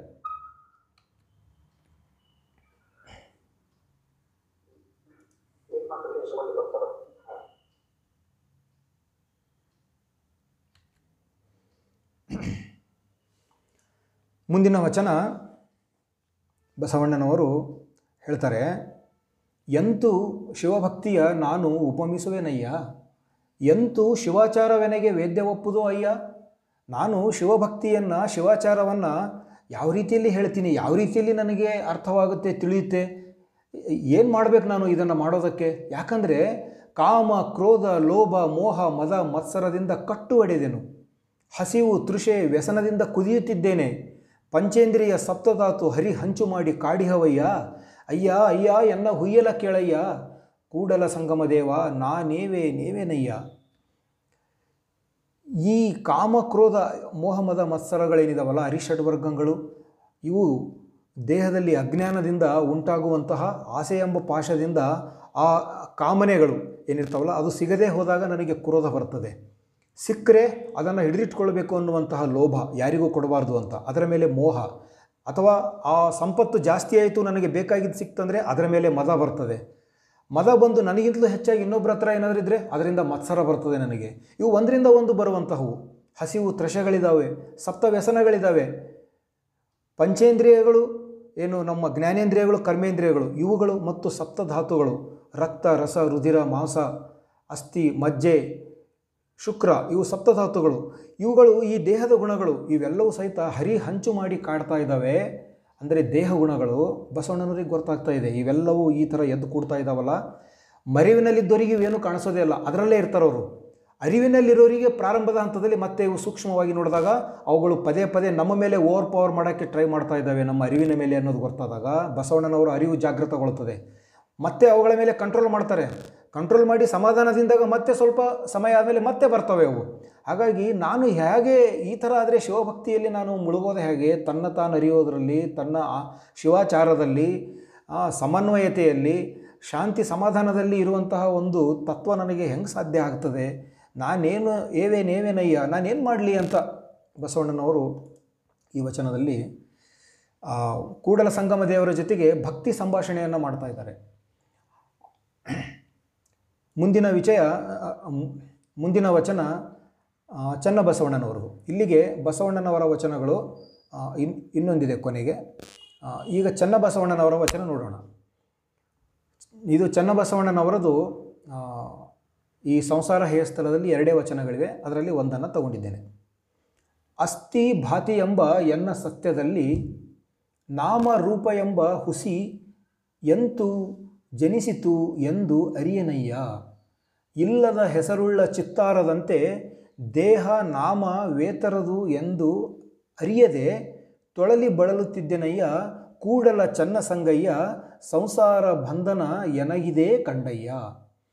ಅಸ್ಥಿಭಾತಿ ಎಂಬ ಎನ್ನ ಸತ್ಯದಲ್ಲಿ ದೇವರು ಅಸ್ಥಿಭಾತಿ ಎನ್ನುವಂತಹ ಸತ್ಯ. ಅಸ್ಥಿ ಅಂತಂದಾಗ ಆತನ ಅಸ್ತಿತ್ವ ಆತನ ಅಸ್ತಿತ್ವ ಕಾಲಾತೀತವಾದಂತಹದ್ದು. ಆತ ಅನಂತ ಕಾಲದಿಂದ ಯಾವಾಗಲೂ ಇರುವಂತಹ ತತ್ವ. ಈ ದೇಹ ತತ್ವ ಏನಿದೆ ಅಲ್ಲ, ದೇಹವಾಗಿ ನಾವು ಜನಿಸಿ ಬಂದಾಗ ಇದಕ್ಕೆ ಸೃಷ್ಟಿ ಇದೆ, ಇದಕ್ಕೆ ಸ್ಥಿತಿ ಇದೆ, ಲಯ ಇದೆ. ಅಂದರೆ ಈ ಪಿಂಡಾಂಡಕ್ಕೆ. ಈ ಬ್ರಹ್ಮಾಂಡ, ಇದಕ್ಕೂ ಸಹಿತ ಸೃಷ್ಟಿ ಇದೆ, ಸ್ಥಿತಿ ಇದೆ, ಲಯ ಇದೆ. ಆದರೆ ಆ ದೇವನ ಅಸ್ತಿತ್ವಕ್ಕೆ ಸೃಷ್ಟಿ, ಸ್ಥಿತಿ, ಲಯ ಅನ್ನೋದಿಲ್ಲ. ಅವನು ಯಾವಾಗಲೂ ಇರುವಂತಹ ತತ್ವ. ಅವನು ಸತ್, ಚಿತ್, ಆನಂದ ತತ್ವ. ಅದರಲ್ಲಿ ಬರುವಂತಹ ಸತ್ಯ ಏನಿದೆಯಲ್ಲ ಅದು ಅಸ್ತಿತ್ವ. ಯಾವಾಗಲೂ ಇರುವಂತಹದ್ದು.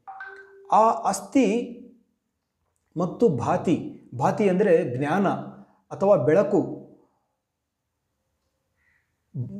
ನಾವು ದೇವರನ್ನು ಬೆಳಗಿನೊಳಗನ್ನು ಬೆಳಗು ಅಂತ ಕರಿತೇವೆ. ಬಸವಣ್ಣನವರು ಒಂದು ವಚನದಲ್ಲಿ ಕರೀತಾರೆ. ಆ ಬೆಳಗು ಇದ್ದಾಗ ಮಾತ್ರ ನಾವು ಕಾಣೋದಕ್ಕೆ ಸಾಧ್ಯ.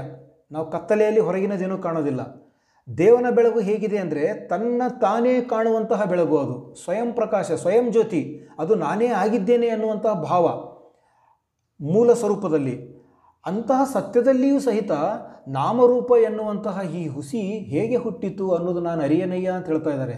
ಅಂದರೆ ವ್ಯಕ್ತಿಯಾಗಿ ನಾನು ನನ್ನ ಹೆಸರಿಗೆ ಹೇಗೆ ಅಂಟುಕೊಂಡೆ, ನಾನು ಚನ್ನಬಸವಣ್ಣ ಎನ್ನುವಂತಹ ಒಂದು ಹೆಸರಿಗೆ ಹೇಗೆ ಅಂಟುಕೊಂಡೆ, ಈ ಹೆಸರು ತಂದೆ ತಾಯಿಗಳಿಂದ ಏನು ಉಂಟಾದಂತಹ ಈ ದೇಹಕ್ಕೆ ಇಟ್ಟಂತಹ ಹೆಸರು, ಇದು ನನ್ನ ಮೂಲ ಸ್ವರೂಪವಲ್ಲ. ಮೂಲ ಸ್ವರೂಪದಲ್ಲಿ ನಾನು ಹೆಸರಿಡಬಾರದ ಘನತರ ತತ್ವ, ಸ್ವಯಂ ಕೂಡಲ ಚೆನ್ನ ಸಂಗಯ್ಯನೇ ನನ್ನ ಸ್ವರೂಪ ಆಗಿರೋದ್ರಿಂದ ನಾನು ಮತ್ತೆ ಅದು ಆಗಿದ್ದರೂ ಸಹಿತ ನಾನು ಮರೆವಿಗೆಯಕ್ಕೆ ಒಳಗಾದೆ. ಚನ್ನಬಸವಣ್ಣನವರು ನೇರವಾಗಿ ಈ ಪ್ರಶ್ನೆಯನ್ನು ತನಗೆ ತಾನೇ ಹಾಕ್ಕೊಳ್ತಾರೆ ಏಕೆ ಅರಿತ, ಏಕೆ ಆಯ್ತಿದು ಅಂತ? ಇಲ್ಲದ ಹೆಸರುಳ್ಳ ಚಿತ್ತಾರದಂತೆ ದೇಹನಾಮ ಯಾತಕ್ಕೆ? ಸುಮ್ಮನೆ ಇಲ್ಲಿ ಇಲ್ಲವೇ ಇಲ್ಲ, ಆದರೂ ಸಹಿತ ಹೆಸರು. ಈ ನಾಮ ರೂಪಗಳು, ಇವುಗಳು ಈ ಅನಂತವಾದಂತಹ ಈ ಸಮಯದಲ್ಲಿ ಒಂದು ನಿರ್ದಿಷ್ಟವಾದ ಸಮಯದಲ್ಲಿ ಬಂದು ಹೋದಂತಹವು. ಅದು ಲೆಕ್ಕಕ್ಕೆ ಇಲ್ಲದಂತಹ ಒಂದು ಅವು ನಾಮರೂಪಗಳು. ಇಲ್ಲದ ನಾಮರೂಪಗಳು ಅವಕ್ಕೆ ಹೆಸರಿಟ್ಟಂಗೆ. ಹೆಸರಿಟ್ಟರೆ ಏನಾದರೂ ಒಂದು ನಿರ್ದಿಷ್ಟವಾಗಿರಬೇಕಲ್ಲ ಈ ಒಂದು ಸಮಯದಲ್ಲಿ ಇದೆ, ಆಮೇಲೆ ಇಲ್ಲ ಅಂದರೆ ಅದರದ್ದು ಅಸ್ತಿತ್ವ ಇಲ್ಲ ಅಂತಲೇ ಅರ್ಥ. ಈ ಇದಕ್ಕೆ ದೇಹ, ನಾಮ ಅನ್ನೋದು ಹೆಸರಿದ್ದರೂ ಸಹಿತ ನಾವು ಅದಕ್ಕೆ ತಾದಾತ್ಮ್ಯ ಹೊಂತಾ ಇದ್ದೀವಲ್ಲ ಈ ದೇಹಕ್ಕೆ ಅದು ಆಗಬಾರ್ದು ಅಂಥೇಳಿ ಆದರೆ ಅದನ್ನು ನೋಡ್ತಾ ಇದ್ದಾರೆ ಚನ್ನಬಸವಣ್ಣರು ಸಹಿತ. ಈ ತರಹ ನಾಮರೂಪಗಳಿಗೆ ನಾನು ಒಳಗಾಗಿರೋದ್ರಿಂದ ತೊಳಲಿ ಬಳಲುತ್ತಿದ್ದೆನಯ್ಯ? ಕೂಡಲ ಚನ್ನ ಇದೇ ನನಗೆ ಸಂಸಾರ ಬಂಧನ, ಎನಗಿದೆ ಕಂಡಯ್ಯ ಅಂತೇಳಿ ಅವರು ಸಹಿತ ತನ್ನ ಸಾಕ್ಷಿ ಚೇತನದ ಮುಂದೆ ತಮ್ಮ ಅಳಲನ್ನು ತೋಡಿಕೊಳ್ತಾರೆ ಇದರಲ್ಲಿ. ಬಸವಣ್ಣನವರ ಕೊನೆಯ ವಚನ, ಇವನಾರವ ಇವನಾರವ ಇವನಾರವ ಇವನಾರವ, ಇವನಾರವನೆಂದೆನಿಸದಿರಯ್ಯ ಇವನಮ್ಮವ ಇವನಮ್ಮವ ಇವ ನಮ್ಮವನೆಂದೆನಿಸಯ್ಯ ಕೂಡಲ ಸಂಗಮ ದೇವಾ ನಿಮ್ಮ ಮನೆಯ ಮಗನೆಂದೆನಿಸಯ್ಯ ಇವನಾರವ ಇವನಾರವ ಇವನಾರವನೆಂದೆನಿಸದಿರಯ್ಯ. ನಾನು ಎನ್ನುವ ಭಾವ ಉಂಟಾದಾಗ ಎದುರುಗಡೆ ಇರೋರಿಗೆ ಈತ ನೀನು ಅಂದಾಗ ಅವನು ನಾನು ಭಿನ್ನ ಎನ್ನುವಂತಹ ಭಾವ ಇದು ಮತ್ತೆ ಸಂಸಾರ ಭಾವದಿಂದಲೇ ಉಂಟಾಗುವಂತಹದ್ದು. ಈ ಸಂಸಾರ ಹೇಯ ಇದು ಬೇಡ ಅಂತ ಹೇಳ್ತಾ ಇದ್ದಾರೆ. ಇವನಾರವನ ಇವನಾರವನು ಅಂತ ಅನಿಸ್ಬಾರ್ದು ನನ್ನ ಮನಸ್ಸಲ್ಲಿ. ಭಿನ್ನತೆಯನ್ನು ಹುಡ್ಕೋದಕ್ಕೆ ಹೋಗಬಾರ್ದು. ಇವ ನಮ್ಮವ ಅಂದಾಗ ಇವನು ಶಿವಕುಲದವನು, ಇವನು ಸಹಿತ ಶಿವಸ್ವರೂಪನೇ, ನಾನು ಸಹಿತ ಶಿವಸ್ವರೂಪವೇ, ನಾವೆಲ್ಲರೂ ಒಂದೇ. ಹಾಗಾಗಿ ಕೂಡಲ ಸಂಗಮ ದೇವನ ಈ ಮನೆಯಲ್ಲಿ ಇರುವಂತಹವರು ಆತನ ಮಕ್ಕಳೇ ಎಲ್ಲರೂ. ನಾನು ಸಹಿತ ಆತನ ಮಗನೇ, ಎದುರಿನವನು ಸಹಿತ ಆತ್, ಆತನ ಮಗನೇ ಆಗಿದ್ದಾಗ ನಮ್ಮಲ್ಲಿ ಭ್ರಾತೃತ್ವ ಬರಬೇಕಾಗ್ತದೆ. ಕೂಡಲ ಸಂಗಮ ದೇವನೇ ನಂಟನಾದಾಗ ನಾವೆಲ್ಲರೂ ಭ್ರಾತೃತ್ವ, ಮನುಷ್ಯರ ಭ್ರಾತೃತ್ವ, ದೇವನ ಪಿತೃತ್ವ. ಇದು ಬಂದರೆ ನಮ್ಮಲ್ಲಿ ಈ ಭ್ರಮೆಗಳು ಹೋಗ್ತದೆ, ನಮ್ಮಲ್ಲಿ ವಿಶಾಲ ಭಾವ ಮೂಡ್ತದೆ, ಎಲ್ಲೆಲ್ಲಿಯೂ ಸಹಿತ ಆ ದೇವನನ್ನು ಕಾಣುವಂತಹ ಜಂಗಮ ಭಾವ ಒಡಗೂಡ್ತದೆ. ನಾವು ನಮ್ಮಲ್ಲೇ ದೇವನನ್ನು ಕಾಣ್ತೇವೆ, ಎಲ್ಲೆಲ್ಲೂ ದೇವನನ್ನು ಕಾಣ್ತವೆ, ಕಾಣ್ತೇವೆ ಆವಾಗ. ಸಿದ್ದರಾಮೇಶ್ವರರು ಒಂದು ವಚನದಲ್ಲಿ ಅದಕ್ಕೆ ಹೇಳ್ತಾರೆ, ಒಳಗೆ ಲಿಂಗದ ಕೂಟ, ಹೊರಗೆ ಜಂಗಮ ಮಾಟ ಒಳ ಹೊರಗೆ ಭಿನ್ನವಿಲ್ಲದೆ ನಿಂದನು, ಇಳೆಯ ಪೈತಿ ಸಂಗನ ಬಸವಣ್ಣನು ಅಂತ. ಬಸವಣ್ಣನವರಿಗೆ ಒಳಗೆ ಲಿಂಗದ ಕೂಟ, ವ್ಯಕ್ತಿಗತವಾಗಿ ವ್ಯಕ್ತಿಗತ ಚೈತನ್ಯ ಲಿಂಗವನ್ನು ಕಂಡುಕೊಂಡಿದ್ದಾರೆ. ಅಂಗಗುಣಗಳು ಅಳಿದು ಲಿಂಗಗುಣಗಳಾಗಿವೆ ಹೊರಗೆ ಜಂಗಮ ಮಾಟ. ಎಲ್ಲೆಲ್ಲಿಯೂ ಸಹಿತ ವ್ಯಕ್ತಿಗಳು ಅವರಿಗೆ ಲಿಂಗಗಳಾಗೆ ಕಾಣ್ತಾ ಇದ್ದಾರೆ. ಹಾಗಾಗಿ ಲಿಂಗಗಳ ಸಮೂಹವೇ ಅಲ್ಲಿ ಜಂಗಮವಾಗಿ ಕಾಣ್ತದೆ ಬಸವಣ್ಣನವರಿಗೆ. ಹಾಗಾಗಿ ಒಳಗೆ ಲಿಂಗದ ಕೂಟ, ಹೊರಗೆ ಜಂಗಮ ಮಾಟವಾದಾಗ ಇವನಾರವ ಇವನಾರವ ಅನ್ನೋದಿರಲ್ಲ ಅಲ್ಲಿ. ಎಲ್ಲರೂ ನಮ್ಮವರೇ ಆಗಿಬಿಡ್ತಾರೆ. ಇದು ಬಹಳ ಪ್ರಚಲನೆಯಲ್ಲಿರುವಂತಹ ಬಸವಣ್ಣನವರ ವಚನ. ಕೊನೆಗೆ ಇವತ್ತಿನ ಕೊನೆಯ ವಚನ ನೋಡೋಣ ಅಲ್ಲಮ್ಮ ಪ್ರಭುದೇವರದು ಅವ್ರು ಹೇಳ್ತಾರೆ ಕುಲದಲ್ಲಧಿಕನು ಹೋಗಿ ಹೊಲಗೇರಿಯಲ್ಲಿ ಮನೆಯ ಕಟ್ಟಿದಡೆ, ಕುಲ ಕೆಡದಿಪ್ಪ ಈ ಪರಿಯ ನೋಡ. ಆತನ ಕುಲದವರೆಲ್ಲರೂ ಮುಖವ ನೋಡಲೊಲ್ಲದಡೆ, ಕುಲ ಉಳ್ಳವರೆಲ್ಲರೂ ಕೈವಿಡಿದರು ಕುಲಗೆಟ್ಟವನೆಂದು ತಿಳಿದು ವಿಚಾರಿಸಲು ಹೊಲೆಗೆಟ್ಟು ಹೋಯಿತ್ತು ಕಾಣ ಗುಹೇಶ್ವರ.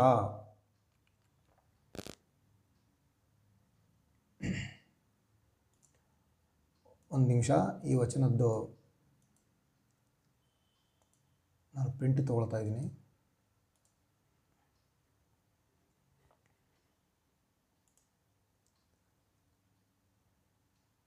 ಅದು ಹೇಳಬೇಕಾದ್ರೆ ಮೊಬೈಲಲ್ಲಿ ನೋಡಿ ಹೇಳಿದೆ. ಓಕೆ ಇಲ್ಲಿ ಕುಲದಲ್ಲಿ ಅಧಿಕನು ಹೋಗಿ ಹೊಲೆಗೇರಿಯಲ್ಲಿ ಮನೆಯ ಕಟ್ಟಿದ ಅಂತಂದರೆ ಆನ್ ದಿ ಔಟ್ಸೆಟ್ ಹೋಗಿ ನೋಡಿದ್ರೆ ನಾವು ಯಾರೋ ಒಬ್ಬರು ಬ್ರಾಹ್ಮಣನೋ ಅಥವಾ ಬೇರೆ ಯಾರೋ ಒಂದು ಮೇಲಿನ ಕುಲದವನು ಅಂತ ಏನು ಅನಿಸ್ಕೊಂಡಿದ್ದಾರೆ, ಅವರು ಹೊಲಗೇರಿಯಲ್ಲಿ ಹೋಗಿ ಮನೆಯ ಕಟ್ಟಿದ್ದಾರೆ, ಅವರು ಕುಲ ಕೆಡದೆ ಇರೋ ಪರಿಯ, ಈ ಥರ ಒಂದು ಭಾವ ಬರ್ತದೆ. ಆದರೆ ಇಲ್ಲಿ ಅಲ್ಲಮ ಪ್ರಭು ದೇವರು ಬೆಳಗಿನ ವಚನ, ಅವರು ಬೆಳಗಲ್ಲೇ ಹೇಳ್ತಾರೆ ಬಹಳಷ್ಟು. ಹಾಗಾಗಿ ಇಲ್ಲಿ ಕುಲದಲ್ಲಿ ಅಧಿಕ ಅಂತ, ಯಾರು ಕುಲದಲ್ಲಿ ಅಧಿಕ ಅಂತ ನೋಡಬೇಕಾದ್ರೆ, ಈ ದೇಹದಲ್ಲಿ, ಈ ದೇಹ ಸ್ಥಾವರ ಜಂಗಮಾತ್ಮಕವಾಗಿದೆ. ಸ್ಥಾವರಾತ್ಮಕವಾಗಿರುವುದು ಈ ದೇಹದ ಗುಣಗಳು ಇದರಲ್ಲಿ ಜಂಗಮಾತ್ಮಕವಾಗಿರುವುದು ಆ ಶಿವಾಂಶಿಕನಾದಂತಹ ಶಿವನ ಚೈತನ್ಯವೇ ಜಂಗಮ ಇಲ್ಲಿ. ಮರೆವಿನಿಂದ ಅದು ಜೀವಾತ್ಮವಾಗಿದೆ. ಹಾಗಾಗಿ ಆ ಕುಲದಲ್ಲಿ ಅಧಿಕನಾದಂತಹ, ಶ್ರೇಷ್ಠ ಕುಲದಂತಹನಾದಂತಹ ಶಿವತತ್ವ, ಶಿವಾಂಶಿಕನು ಈ ದೇಹದಲ್ಲಿ ಬಂದು ಇದ್ದಾನೆ. ಬಂದು ಇರೋದರಿಂದ ಈ ಹೊಲಗೇರಿಯಲ್ಲಿ ಮನೆ ಕಟ್ಟಿದ ಹಾಗೆ. ಯಾಕಂದರೆ ಈ ದೇಹಾದಿ ಗುಣಗಳು, ಇವುಗಳು ಶುದ್ಧವಿಲ್ಲದಂತಹವು. ಆತನು ಶುದ್ಧ, ಇವು ಅಶುದ್ಧ. ಇಲ್ಲಿ ಶುದ್ಧ ಮತ್ತು ಅಶುದ್ಧ ಎರಡು ಸೇರಿದೆ. ಹಾಗಾಗಿ ಆ ಕುಲದಲ್ಲಿ ಅಧಿಕನಾಗಿರುವಂತಹವನು ಈ ದೇಹವೆಂಬ ಏನು, ಇದಕ್ಕೆ ಹೊಲಗಿರಿಗೆ ಹೋಲಿಸ್ತಾ ಇದ್ದಾರೆ. ಇದು ಯಾಕೆ ಹೋಲಿಸ್ತಾ ಇದ್ದಾರೆ ಅಂದರೆ ಇದರಲ್ಲಿ ಈ ಕಾಮಕ್ರೋಧಗಳಾಗಲಿ, ಈ ಹರಿಷಡ್ ವರ್ಗಗಳು ಸಪ್ತ ವ್ಯಸನಗಳು ಏನೇನೆಲ್ಲ ಇದ್ದಾವೆ ಇದರಲ್ಲಿ? ಅವು ಎಲ್ಲವೂ ಇರೋದರಿಂದ ಅಲ್ಲಿ ಬಂದು ಈ ದೇಹದಲ್ಲಿ ಆ ಜಂಗಮ ತತ್ವ ಬಂದು ಮರೆವಿನಿಂದ ಇಲ್ಲಿ ಜೀವಾತ್ಮನಾಗಿದ್ದಾನಲ್ಲ, ಅದಕ್ಕೆ ಮನೆ ಕಟ್ಟಿದರೆ ಕುಲ ಕೆಡದೆ ಇಪ್ಪ ಪರಿಯ ನೋಡ. ಆದರೂ ಸಹಿತ ಆತನ ಕುಲ ಕೆಡ್ತಾ ಇಲ್ಲ ಅಂತೆ. ಯಾಕಂದರೆ ಈ ಸ್ಥಾವರ ಸ್ಥಾವರವೇ ಜಂಗಮ ಜಂಗಮವೇ. ಅದು ಶುದ್ಧ ಚೇತನ ಶುದ್ಧ ಚೇತನವೇ. ಅದು ಸ್ಥಾವರದಲ್ಲಿ ಬಂದು ಇಲ್ಲಿ ಜೀವಾತ್ಮನಾಗಿದ್ದರೂ ಸಹಿತ ಮೂಲದಲ್ಲಿ ಅದು ಕೆಡೋದಿಲ್ಲ. ಕೆಟ್ಟಂತೆ ಕಾಣ್ತದೆ ಮರೆವಿನಿಂದ. ಹಾಗಾಗಿ ಅದು ಕುಲ ಕೆಡದೆ ಇಪ್ಪ ಪರಿಯ ನೋಡ. ಆತನ ಕುಲದವರೆಲ್ಲರೂ ಮುಖವ ನೋಡಲೊಲ್ಲದ ಇದ್ದಾರೆ. ಈಗ ಆ ಜೀವಾತ್ಮ ದೇಹದೊಂದಿಗೆ ತಾದಾತ್ಮ್ಯ ಹೊಂದಿ ತಾನೇ ದೇಹ, ತಾನೇ ಈ ಮನ ಅಂತ ತಿಳ್ಕೊಂಡ ಮೇಲೆ ಈ ದೇಹಾದಿಗಳೇ ಆತನ ಕುಲದವರು. ಆತ ಭಾವಿಸ್ಕೊಳ್ತಾನೆ, ಈ ದೇಹನೇ ನಾನು ಅಂದಾಗ ದೇಹಾದಿಗಳೇ ಆತನ ಕುಲದವರು ಆಗ್ತಾರೆ. ಮನಸ್ಸು ಇವೆಲ್ಲವೂ ಆತನ ಕುಲದವರೇ. ಒಂದು ಮೂಮೆಂಟ್ಗೆ. ಆದರೆ ಈ ಮನ ಮತ್ತು ದೇಹಾದಿಗಳು ಆತನ ಮುಖವನ್ನೇ ನೋಡಲ್ಲ, ಆತನ ಮೂಲ ಸ್ವರೂಪವನ್ನು ನೋಡೋದಕ್ಕೆ ಇವರಿಗೆ ಬೇಕಾಗಿಲ್ಲ. ಅವರೇನು ಮಾಡ್ತಾರೆ, ನೀವು ನಮ್ಮ ಥರನೇ ಇರುವಂಥ ಆ ಚೈತನ್ಯವನ್ನು ತನ್ನ ಥರ ಮಾಡ್ಕೊಳ್ತಾ ಇದ್ದಾವೆ ಈ ದೇಹಾದಿಗಳು. ಹಾಗಾಗಿ ಆತನಲ್ಲಿ ಒಂದು ಭಾವ ಒಳಗೊಡ್ತದೆ ಈ ದುಃಖ ಭಾವಕ್ಕೆ ಒಳಗಾಗಿ ಕೊನೆಗೆ ಶರಣರ ಸಂಘದಲ್ಲಿ ಆತನಿಗೆ ಗುರುವಿನ ದರ್ಶನವಾಗ್ತದೆ. ಅವರು ಕುಲವುಳ್ಳವರು, ಅವರು ತನ್ನ ತಾನರಿದಂತಹವರು ಅವರ ದರ್ಶನವಾದಾಗ ನಿಜವಾದ ಕುಲವುಳ್ಳವರು ಈತನ ಕೈ ಹಿಡಿತಾರೆ. ಕುಲವುಳ್ಳವರೆಲ್ಲರೂ ಕೈ ಹಿಡಿದರು. ಆತನಿಗೆ ಉಪದೇಶವನ್ನು ಮಾಡ್ತಾರೆ. ತನ್ನ ಮೂಲ ಸ್ವರೂಪದ ಉಪದೇಶ, ಪಿಂಡಸ್ಥಲ ಪಿಂಡಜ್ಞಾನ ಸ್ಥಳ ಸಂಸಾರ ಏನು ಹೇಯ ಸ್ಥಳ, ಮಾಯಾವಿಲಾಸ ವಿಡಂಬನ ಸ್ಥಳ, ಗುರುಕರುಣ ಸ್ಥಳ, ವಿಭೂತಿ ಸ್ಥಳ, ಭಕ್ತಿ ಸ್ಥಳ, ಇವೆಲ್ಲವನ್ನು ಶಟಸ್ಥಳ ಇವು ಅಷ್ಟಾವರಣಗಳು, ಪಂಚಾಚಾರಗಳು, ಇವೆಲ್ಲವನ್ನು ತಿಳಿಸಿಕೊಟ್ಟ ಮೇಲೆ ಅವನಿಗೆ ಗೊತ್ತಾಗ್ತದೆ, ತಾನು ಕುಲಗೆಟ್ಟವನೆಂದು ತಿಳಿದು ವಿಚಾರಿಸಲು. ಅಂದರೆ ನಾನು ಮೂಲತಃ ಶಿವಾಂಶ ಸಂಭೂತನಾಗಿ ಶಿವಕುಲದವನಾಗಿದ್ದರೆ ಈ ಮರೆವಿನಿಂದ ಇಲ್ಲಿ ಈ ದೇಹಾದಿಗಳನ್ನು ನಾನು ಕುಲ ಅಂತ ತಿಳ್ಕೊಂಡಲ್ಲ, ನನ್ನ ಕುಲ ಅಂತ, ಅದಕ್ಕಾಗಿ ನಾನೇ ಕುಲಗೆಟ್ಟವನು ಅಂತ ಈ ಜೀವಾತ್ಮನಿಗೆ ತಿಳಿದು ಬಿಡ್ತದೆ. ತಿಳಿದ ಮೇಲೆ ಅವನ ದೇಹ ಭಾವ ಹೊಲೆಗೆಟ್ಟು ಹೋಗ್ತದೆ, ಬಿಟ್ಟು ಹೋಗ್ತದೆ. ಆಗ ಆತ ತನ್ನ ಮೂಲ ಸ್ವರೂಪದಲ್ಲಿ ನಿಂತುಕೊಳ್ತಾನೆ. ಅನ್ನುವಂತಹ ಮಾತನ್ನು ಸಂಸಾರ ಹೇಯ ಸ್ಥಳವನ್ನು ಅಲ್ಲಮ್ಮ ಪ್ರಭುದೇವರು ಈ ಪರಿಯಲ್ಲಿ ನಮಗೆ ತಿಳಿಸಿಕೊಡ್ತಾರೆ ಈ ವಚನದಲ್ಲಿ. ಇಂದಿಗೆ ಈ ವಚನಗಳ, ಸಂಸಾರ ಹೇಯ ಸ್ಥಳದ ವಚನಗಳ ಒಂದು ನಿರ್ವಚನವನ್ನು ಮುಗಿಸ್ತಾ ಇದ್ದೇನೆ. ಎಲ್ಲರಿಗೂ ಶರಣು ಶರಣಾರ್ಥಿಗಳು. ಆಲ್ ಪಾರ್ಟಿಸಿಪೆಂಟ್ಸ್ ಆರ್ ಅನ್ಮ್ಯೂಟೆಡ್ ನಾವು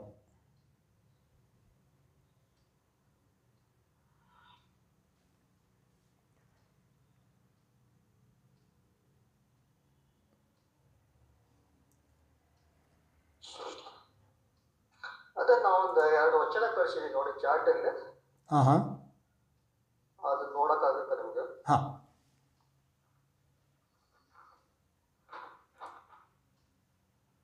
ಇಲ್ಲಿ ಇದು ಜೂಮ್ ಅಲ್ಲಿ ಚಾರ್ಟ್ ಬರುತ್ತೆ ಅದರಲ್ಲಿ ಓಕೆ ಪರಿಯಾಣವೇ ಭಾಜನವೆಂಬರು ಪರಿಯಾಣ ಭಾಜನವಲ್ಲ. ಲಿಂಗಕ್ಕೆ ತನ್ನ ಮನವೇ ಭಾಜನ. ಪ್ರಾಣವನು ಬೀಸರ ಹೋಗಲಿಯದೆ ಮೀಸಲಾಗಿ ಅರ್ಪಿಸಬಲ್ಲಡೆ ಕೂಡಿಕೊಂಡಿಪ್ಪ ನಮ್ಮ ಕೂಡಲ ಸಂಕಮ ದೇವ. ಮನ ಉಂಟೆ ಮರುಳೆ ಶಿವಯೋಗಿಗೆ ಮತ್ತೊಂದು ಮನಮಗ್ನ ಉಂಟೆ ಶಿವಯೋಗಿಗೆ ಇಲ್ಲದ ಮನವ ಉಂಟೆಂದು ನುಡಿದು ಅಡಗಿಸಿದೆನೆಂಬ ಮಾತು ಮನವ ನೆಲೆ ಮಾಡಿ ತೋರುತ್ತದೆ ಗುಹೇಶ್ವರನ ಅರಿದ ಶರಣಂಗೆ ತೋರಲಿಲ್ಲ ಅಡಗಲಿಲ್ಲ ಕೇಳ. ಓಕೆ. ಆದರೆ ನಮ್ಮ ಉದ್ದೇಶ ಏನಂದ್ರೆ ಅದು ಫುಲ್ ವಚನಕ್ಕಿಂತ ಮನವೇ ಭಾಷಣ ಈ ಸಂಸಾರ ಏ ಸ್ಥಳ ಹುಟ್ಟುವುದೆಲ್ಲವೂ ನಮ್ಮ ಮನಸ್ಸಿನಲ್ಲಿ ಅಲ್ವಾ? ಹಾಂ. ಮತ್ತೆ ಇದರಿಂದ ನಾವು ಹೊರಗೂ ಬರ್ಬೇಕು ಇದಕ್ಕೊಂದು ಕ್ರಿಯೆ ಬೇಕು ಇದಕ್ಕೊಂದು ಸಾಧನ ಬೇಕು. ಇಲ್ಲಿ ಏನ್ ಹೇಳ್ತಾ ಇದ್ದಾರೆ ಲಿಂಗಕ್ಕೆ ತನ್ನ ಮನವೇ ಭಾಷಣ ಅಂದ್ರೆ ನಾವು ಇಷ್ಟಲಿಂಗ ಮುಖಾಂತರ ಅಥವಾ ಲಿಂಗದ ಮುಖಾಂತರ ನಾವು ಮನವನ್ನು ಗೆಲ್ಲಬಹುದು. ಹ್ಮ್. ಹೌದು. ಅಂದ್ರೆ ಮನ ನಮ್ಗೆ ನಮ್ ನಾಲೆಜ್ ಗೊತ್ತಾಯ್ತು ನಮ್ಮ ಮನಸ್ಸ ಕಾರಣ ಗೊತ್ತಾಯ್ತು. ಈಗ ನಾವು ಅದನ್ನ ನಿರಸನ ಮಾಡಬೇಕು, ಮನಸ್ಸನ್ನು ಹೋಗಿಸ್ಬೇಕು ಮತ್ತೆ ನಾವು ಬಸವಣ್ಣವರು ಅಥವಾ ನಮ್ಮ ಪ್ರಭುದರು ಯಾವ ಸ್ಥಿತಿಯನ್ನು ಮುಟ್ಟಿದ್ರು ಅದೇ ಸ್ಥಿತಿಯನ್ನು ಮುಟ್ಟಲಕ್ಕೆ ಮುಟ್ಟಲಿಕ್ಕೆ ಒಂದು ಸಾಧನ, ಒಂದು ಕ್ರಿಯೆ ಕೊಟ್ರೆ ಇಲ್ಲಿ ಜಾಸ್ತಿ ಪರಿಣಾಮ ಬೀರುತ್ತೆ ಅಂತ ನನ್ನ ವಿಚಾರ.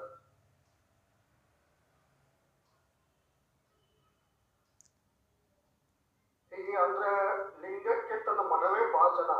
ಯಾವ ರೀತಿಯಿಂದ ಲಿಂಗಕ್ಕೆ ತನ್ನ ಮನವೇ ಭಾಜನ ಆಗುತ್ತೆ ಅನ್ನೋದು ನಾವು ಸ್ವಲ್ಪ ಗೊತ್ತಾದ್ರೆ ಚೆನ್ನಾಗಿರುತ್ತೆ ಹ್ಞೂ ಹ್ಞೂ ನೋಡೋಣ. ಇದರಲ್ಲಿ ಸದ್ಯ ಈಗ ನಮ್ಮ ಅಂಬರಾಯ್ ಶರಣರು ಇದ್ದಾರೆ. ಅವರೇನಾದರೂ ಹೇಳ್ತಾರ ನೋಡೋಣ. ಅಥವಾ ಇಲ್ಲಿ ಬೇರೆ ಬೇರೆ ಶರಣರು ಇದ್ದಾರೆ. ನಾನು ಇಷ್ಟೊತ್ತಿನವರಿಗೆ ಮಾತಾಡಿರೋದ್ರಿಂದ ಬೇರೆ ಶರಣರು ಇದ್ರ ಬಗ್ಗೆ ನಮ್ಗೆ ನಾವೆಲ್ಲ ವಿಚಾರ ಮಾಡ್ಬೇಕಾಗಿದೆ ಹೆಂಗ್ ಮನವನ್ನ ನಿರಸನ ಮಾಡ್ಬೇಕು?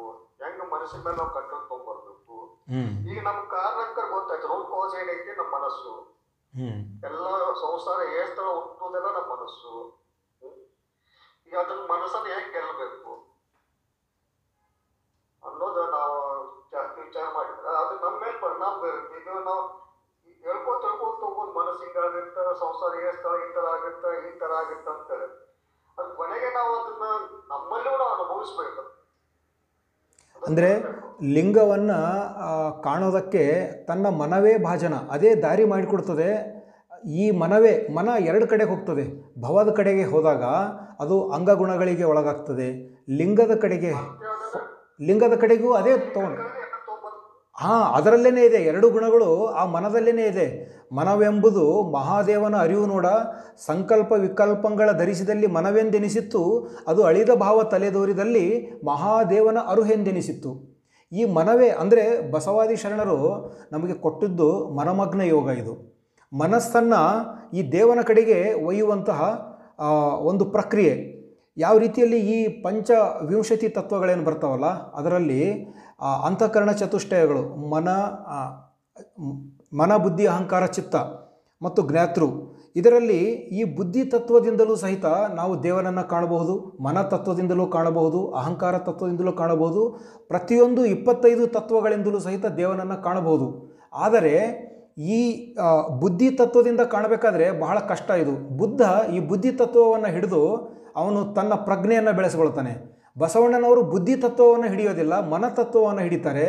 ಆ ಮನವೇ ಭಾಜನವಾಗಿ ಅದನ್ನು ತೆಗೆದುಕೊಂಡು ಹೋಗ್ತಾರೆ. ಆ ದೇವನ ಕಡೆಗೆ, ಪ್ರಜ್ಞೆಯ ಕಡೆಗೆ, ತನ್ನ ಮೂಲ ಅರಿವಿನ ಕಡೆಗೆ ತೊಗೊಂಡು ಹೋಗಬೇಕಾದ್ರೆ ಅದೇ ಭಾಜನವಾಗ್ತದೆ. ಲಿಂಗವೇ ತನ್ನ ಈ ಮನವೇ ತನ್ನ ಸ್ವರೂಪವನ್ನು ಅರಿತುಕೊಳ್ಳೋದಕ್ಕೆ ಭಾಜನವಾಗಿ ಮನಮಗ್ನ ಯೋಗವನ್ನು ತನ್ನ ಒಳಗೆ, ಅಂತರಂಗದೊಳಗೆ ಅದನ್ನು ತಿರುಗಿಸಿ ತನ್ನ ಸ್ವರೂಪವನ್ನು ಕಂಡುಕೊಳ್ತಾರೆ ಜ್ಞಾನದಿಂದ. ಕಂಡುಕೊಂಡ ಮೇಲೆ ಅವರಿಗೆ ಇನ್ನು ಯಾವುದೇ ಬಂಧನಗಳಿರೋದಿಲ್ಲ. ಎಲ್ಲೆಲ್ಲಿಯೂ ಆ ಲಿಂಗವೇ ಕಾಣ್ತದೆ. ಪ್ರಾಣವನ್ನು ಬೀಸರ ಹೋಗಲೀಯದೆ ಮೀಸಲಾಗಿರಪ್ಪಿಸಬಲ್ಲಡೆ ಈ ಪ್ರಾಣತತ್ವ ಏನಿದೆಯಲ್ಲ, ನಮ್ಮ ವ್ಯಕ್ತಿಗತ ಚೇತನ. ಇದು ವ್ಯಕ್ತಿಗತ ಚೇತನ ಬೀಸರ ಹೋಗದೆ, ಇದು ವ್ಯರ್ಥವಾಗದೆ, ಅಂಗಭಾವಕ್ಕೆ ಬರದೆ, ನಾನೆಂಬ ಭಾವಕ್ಕೆ ಬರದೆ, ಅದನ್ನು ಮೀಸಲಾಗಿ, ಅಂದರೆ ಶುದ್ಧವಾಗಿ ಆ ದೇವತತ್ವದ ಕಡೆಗೆ ತೆಗೆದುಕೊಂಡು ಹೋಗೋದಕ್ಕೆ ಈ ಮನ ನನಗೆ ಹೆಲ್ಪ್ ಮಾಡಿದರೆ, ಅಲ್ಲಿ ಕೂಡಿಕೊಂಡಿಪ್ಪ ನಮ್ಮ ಕೂಡಲ ಸಂಗಮ ದೇವ. ಅಂದರೆ ನಾವು ಎಚ್ಚರದಿಂದ ಇರಬೇಕು ಶುದ್ಧ ಮತ್ತು ಅಶುದ್ಧತೆಗಳ ಒಂದು ಜ್ಞಾನ ನಮಗೆ ಇರಬೇಕು. ಇದ್ದಾಗ ಆ, ಪ್ರಾಣ ಏನಂದರೆ ಬೀಸರ ಹೋಗಲಿಯದೆ ಆ ಪ್ರಾಣವೇ ಲಿಂಗವಾಗ್ತದೆ ಪ್ರಾಣಲಿಂಗವಾಗ್ತದೆ ಮೀಸಲವಾಗಿ ಅಂತ. ಸೊ ಮನಸ್ಸು ಯಾವುದೇ ಸಾಧನೆಗೆ ಮೂಲ ಅದು. ಅನ್ನೋದನ್ನು ಈ ವಚನದಲ್ಲಿ ಬಸವಣ್ಣನವರು ಹೇಳಿದ್ದಾರೆ ಅನ್ನಿಸ್ತದೆ. ಇನ್ನೊಂದು ವಚನ ನೀವು ಹೇಳಿದ್ದು ಅಲ್ಲಮ ಪ್ರಭುದೇವರು ಮನ ಉಂಟೆ ಮರುಳೆ ಶಿವಯೋಗಿಗೆ. ಮತ್ತೊಂದು ಮನಮಗ್ನ ಉಂಟೆ ಶಿವಯೋಗಿಗೆ, ಇಲ್ಲದ ಮನವ ಉಂಟೆಂದು ನುಡಿದು ಅಡಗಿಸಿದನೆಂಬ ಮಾತು ಮನವ ನೆಲೆ ಮಾಡಿ ತೋರುತ್ತದೆ ಗುಹೇಶ್ವರನ ಅರಿದ ಶರಣಂಗೆ.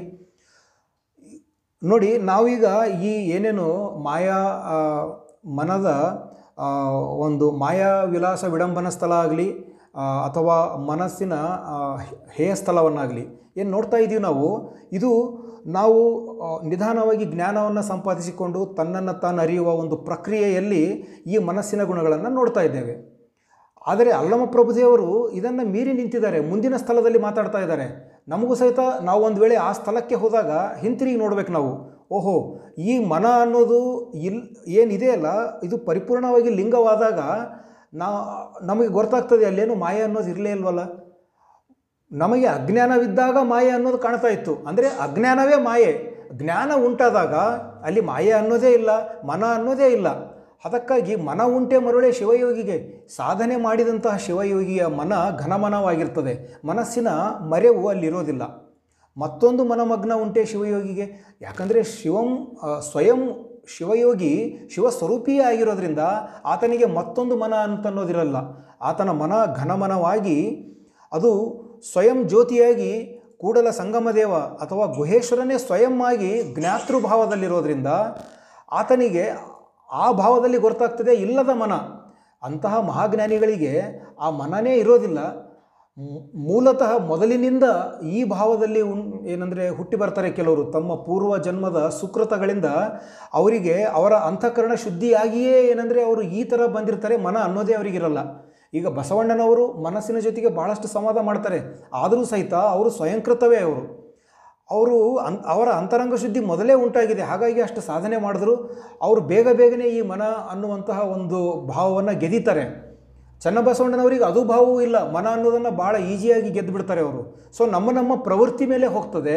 ಬಸವಣ್ಣನವರು ಮನಸ್ಸಿನ ಎಳೆಗಳನ್ನು ಅಲ್ಲಿ ಬಹಳ ಸೂಕ್ಷ್ಮವಾಗಿ ಬಿಚ್ಚಿಡ್ತಾ ಹೋಗ್ತಾರೆ. ಅವರ ವಚನಗಳು ನಮಗೆ ದಾರಿದೀಪವಾಗ್ತವೆ ಅಲ್ಲಮ್ಮ ಪ್ರಭುದೇವರು ಬಹಳ ಕ್ಲಿಷ್ಟವಾಗಿ ಅದನ್ನು ನೋಡ್ತಾರೆ. ಅವರಿಗೆ ಈ ಮಾಯೆ ಜೊತೆಗೆ ಫೈಟ್ ಮಾಡೋದೇ ಬೇಕಾಗಲ್ಲ ಅವರಿಗೆ. ಮಾಯೆಯನ್ನು ಮೊದಲಿಂದಲೇ ಗೆದ್ದಿರ್ತಾರೆ ಅಲ್ಲಮ್ಮ ಪ್ರಭುದೇವರು. ಅಷ್ಟು ಮಹಾಜ್ಞಾನಿಗಳು ಅವರು.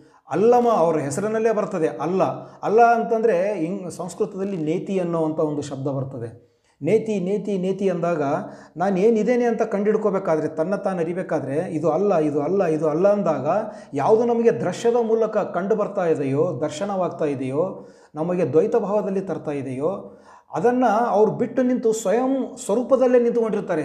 ಜ್ಞಾನದ ಒಂದು ಸ್ವಯಂ ಬೆಳಕೆ ಅವರಾಗಿರೋದ್ರಿಂದ ಅವರಿಗೆಲ್ಲಿದು ಮನ ಇರ್ತದೆ? ಅಲ್ಲಮ ಪ್ರಭುದೇವರಿಗೆ ಅದಕ್ಕಾಗಿ ಅವರಿಂಥ ವಚನ ಬರೀತಾರೆ, ನೇರವಾಗಿ. ಮನ ಉಂಟೆ ಮರುಳೆ ಶಿವಯೋಗಿಗೆ. ಮತ್ತೊಂದು ಮನಮಗ್ನ ಉಂಟೆ ಶಿವಯೋಗಿಗೆ. ಇಲ್ಲದ ಮನವನ್ನು ಉಂಟೆಂದು ನುಡಿದು. ಇದು ಇಲ್ಲಿ ಬಸವಣ್ಣನವರಿಗೆ ಮನ ಕಂಡು ಬರ್ತಾ ಇದೆ, ಅದನ್ನು ಅವರು ಪಳಗಿಸ್ತಾ ಇದ್ದಾರೆ, ಅವರು ಭಕ್ತಿಯ ಭಾವದಲ್ಲಿ ಹೋಗ್ತಾ ಇದ್ದಾರೆ ಬಸವಣ್ಣನವರು. ಇಲ್ಲಿ ಅಲ್ಲಮ ಪ್ರಭುದೇವರು ಜ್ಞಾನ ಮಾರ್ಗದಲ್ಲಿ ನೇರವಾಗಿ ಅದನ್ನು ಕಂಡುಕೊಳ್ತಾ ಇದ್ದಾರೆ. ಆದರೆ ಬಸವಣ್ಣನವರು ಭಕ್ತಿ ಭಂಡಾರಿ ಆಗಿರೋದ್ರಿಂದ ಆಚರಣೆಯಲ್ಲಿ ತರ್ತಾರೆ ಪ್ರತಿಯೊಂದನ್ನು. ಹಾಗಾಗಿ ಅವರಿಗೆ ಚಾಲೆಂಜ್ಗಳು ಬಹಳ. ಅದಕ್ಕಾಗಿ ಅಲ್ಲಮ ಪ್ರಭುದೇವರು ಬಸವಣ್ಣನವರ ಸದ್ಭಕ್ತಿಯನ್ನು ಕಂಡು ಎನಗೆ ಏನಂದರೆ ಬಸವಣ್ಣನವರಂತೆ ಸದ್ಭಕ್ತಿ ಬರಲಿ ಅಂತ ಬಸವಣ್ಣನವರನ್ನು ಕೊಂಡಾಡ್ತಾರೆ. ಜ್ಞಾನ ಬರೋದು ಮಾತು ಬೇರೆ, ಆ ಜ್ಞಾನ ಆಚರಣೆಯಲ್ಲಿ ಬರೋದು ಇನ್ನೊಂದು ಮಾತು. ಅದು ಬಸವಣ್ಣನವರಲ್ಲಿ ಸ್ಥಿತವಾಗಿರ್ತದೆ ಅದಕ್ಕೆ ಅಲ್ಲಂ ಪ್ರಭುದೇವರು ಒಂದು ವಚನದಲ್ಲಿ ಹೇಳ್ತಾರಲ್ಲ ಅದ್ವೈತವ ನುಡಿದು ಅಹಂಕಾರಿಯಾದೆನಯ್ಯ ಬ್ರಹ್ಮವ ನುಡಿದು ಭ್ರಮಿತನಾದೆನಯ್ಯ ಶೂನ್ಯವ ನುಡಿದು ಸುಖ ದುಃಖಕ್ಕೆ ಗುರಿಯಾದೆನು. ನಿಮ್ಮ ಸದ್ಭಕ್ತ ಸಂಗನ ಬಸವಣ್ಣನ ಪಾದವ ಕಂಡು ಬದುಕಿದೆನು ಅಂತ ಹೇಳ್ತಾರೆ. ಬಸವಣ್ಣನವರು ಸತ್ಯದ ಭಕ್ತರು.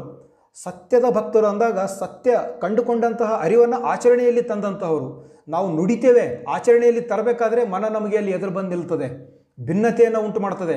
ಅದನ್ನು ಬಸವಣ್ಣನವರು ಗೆಲ್ತಾರೆ ಅನ್ನುವಂತಹ ಭಾವ ಇದರಲ್ಲಿ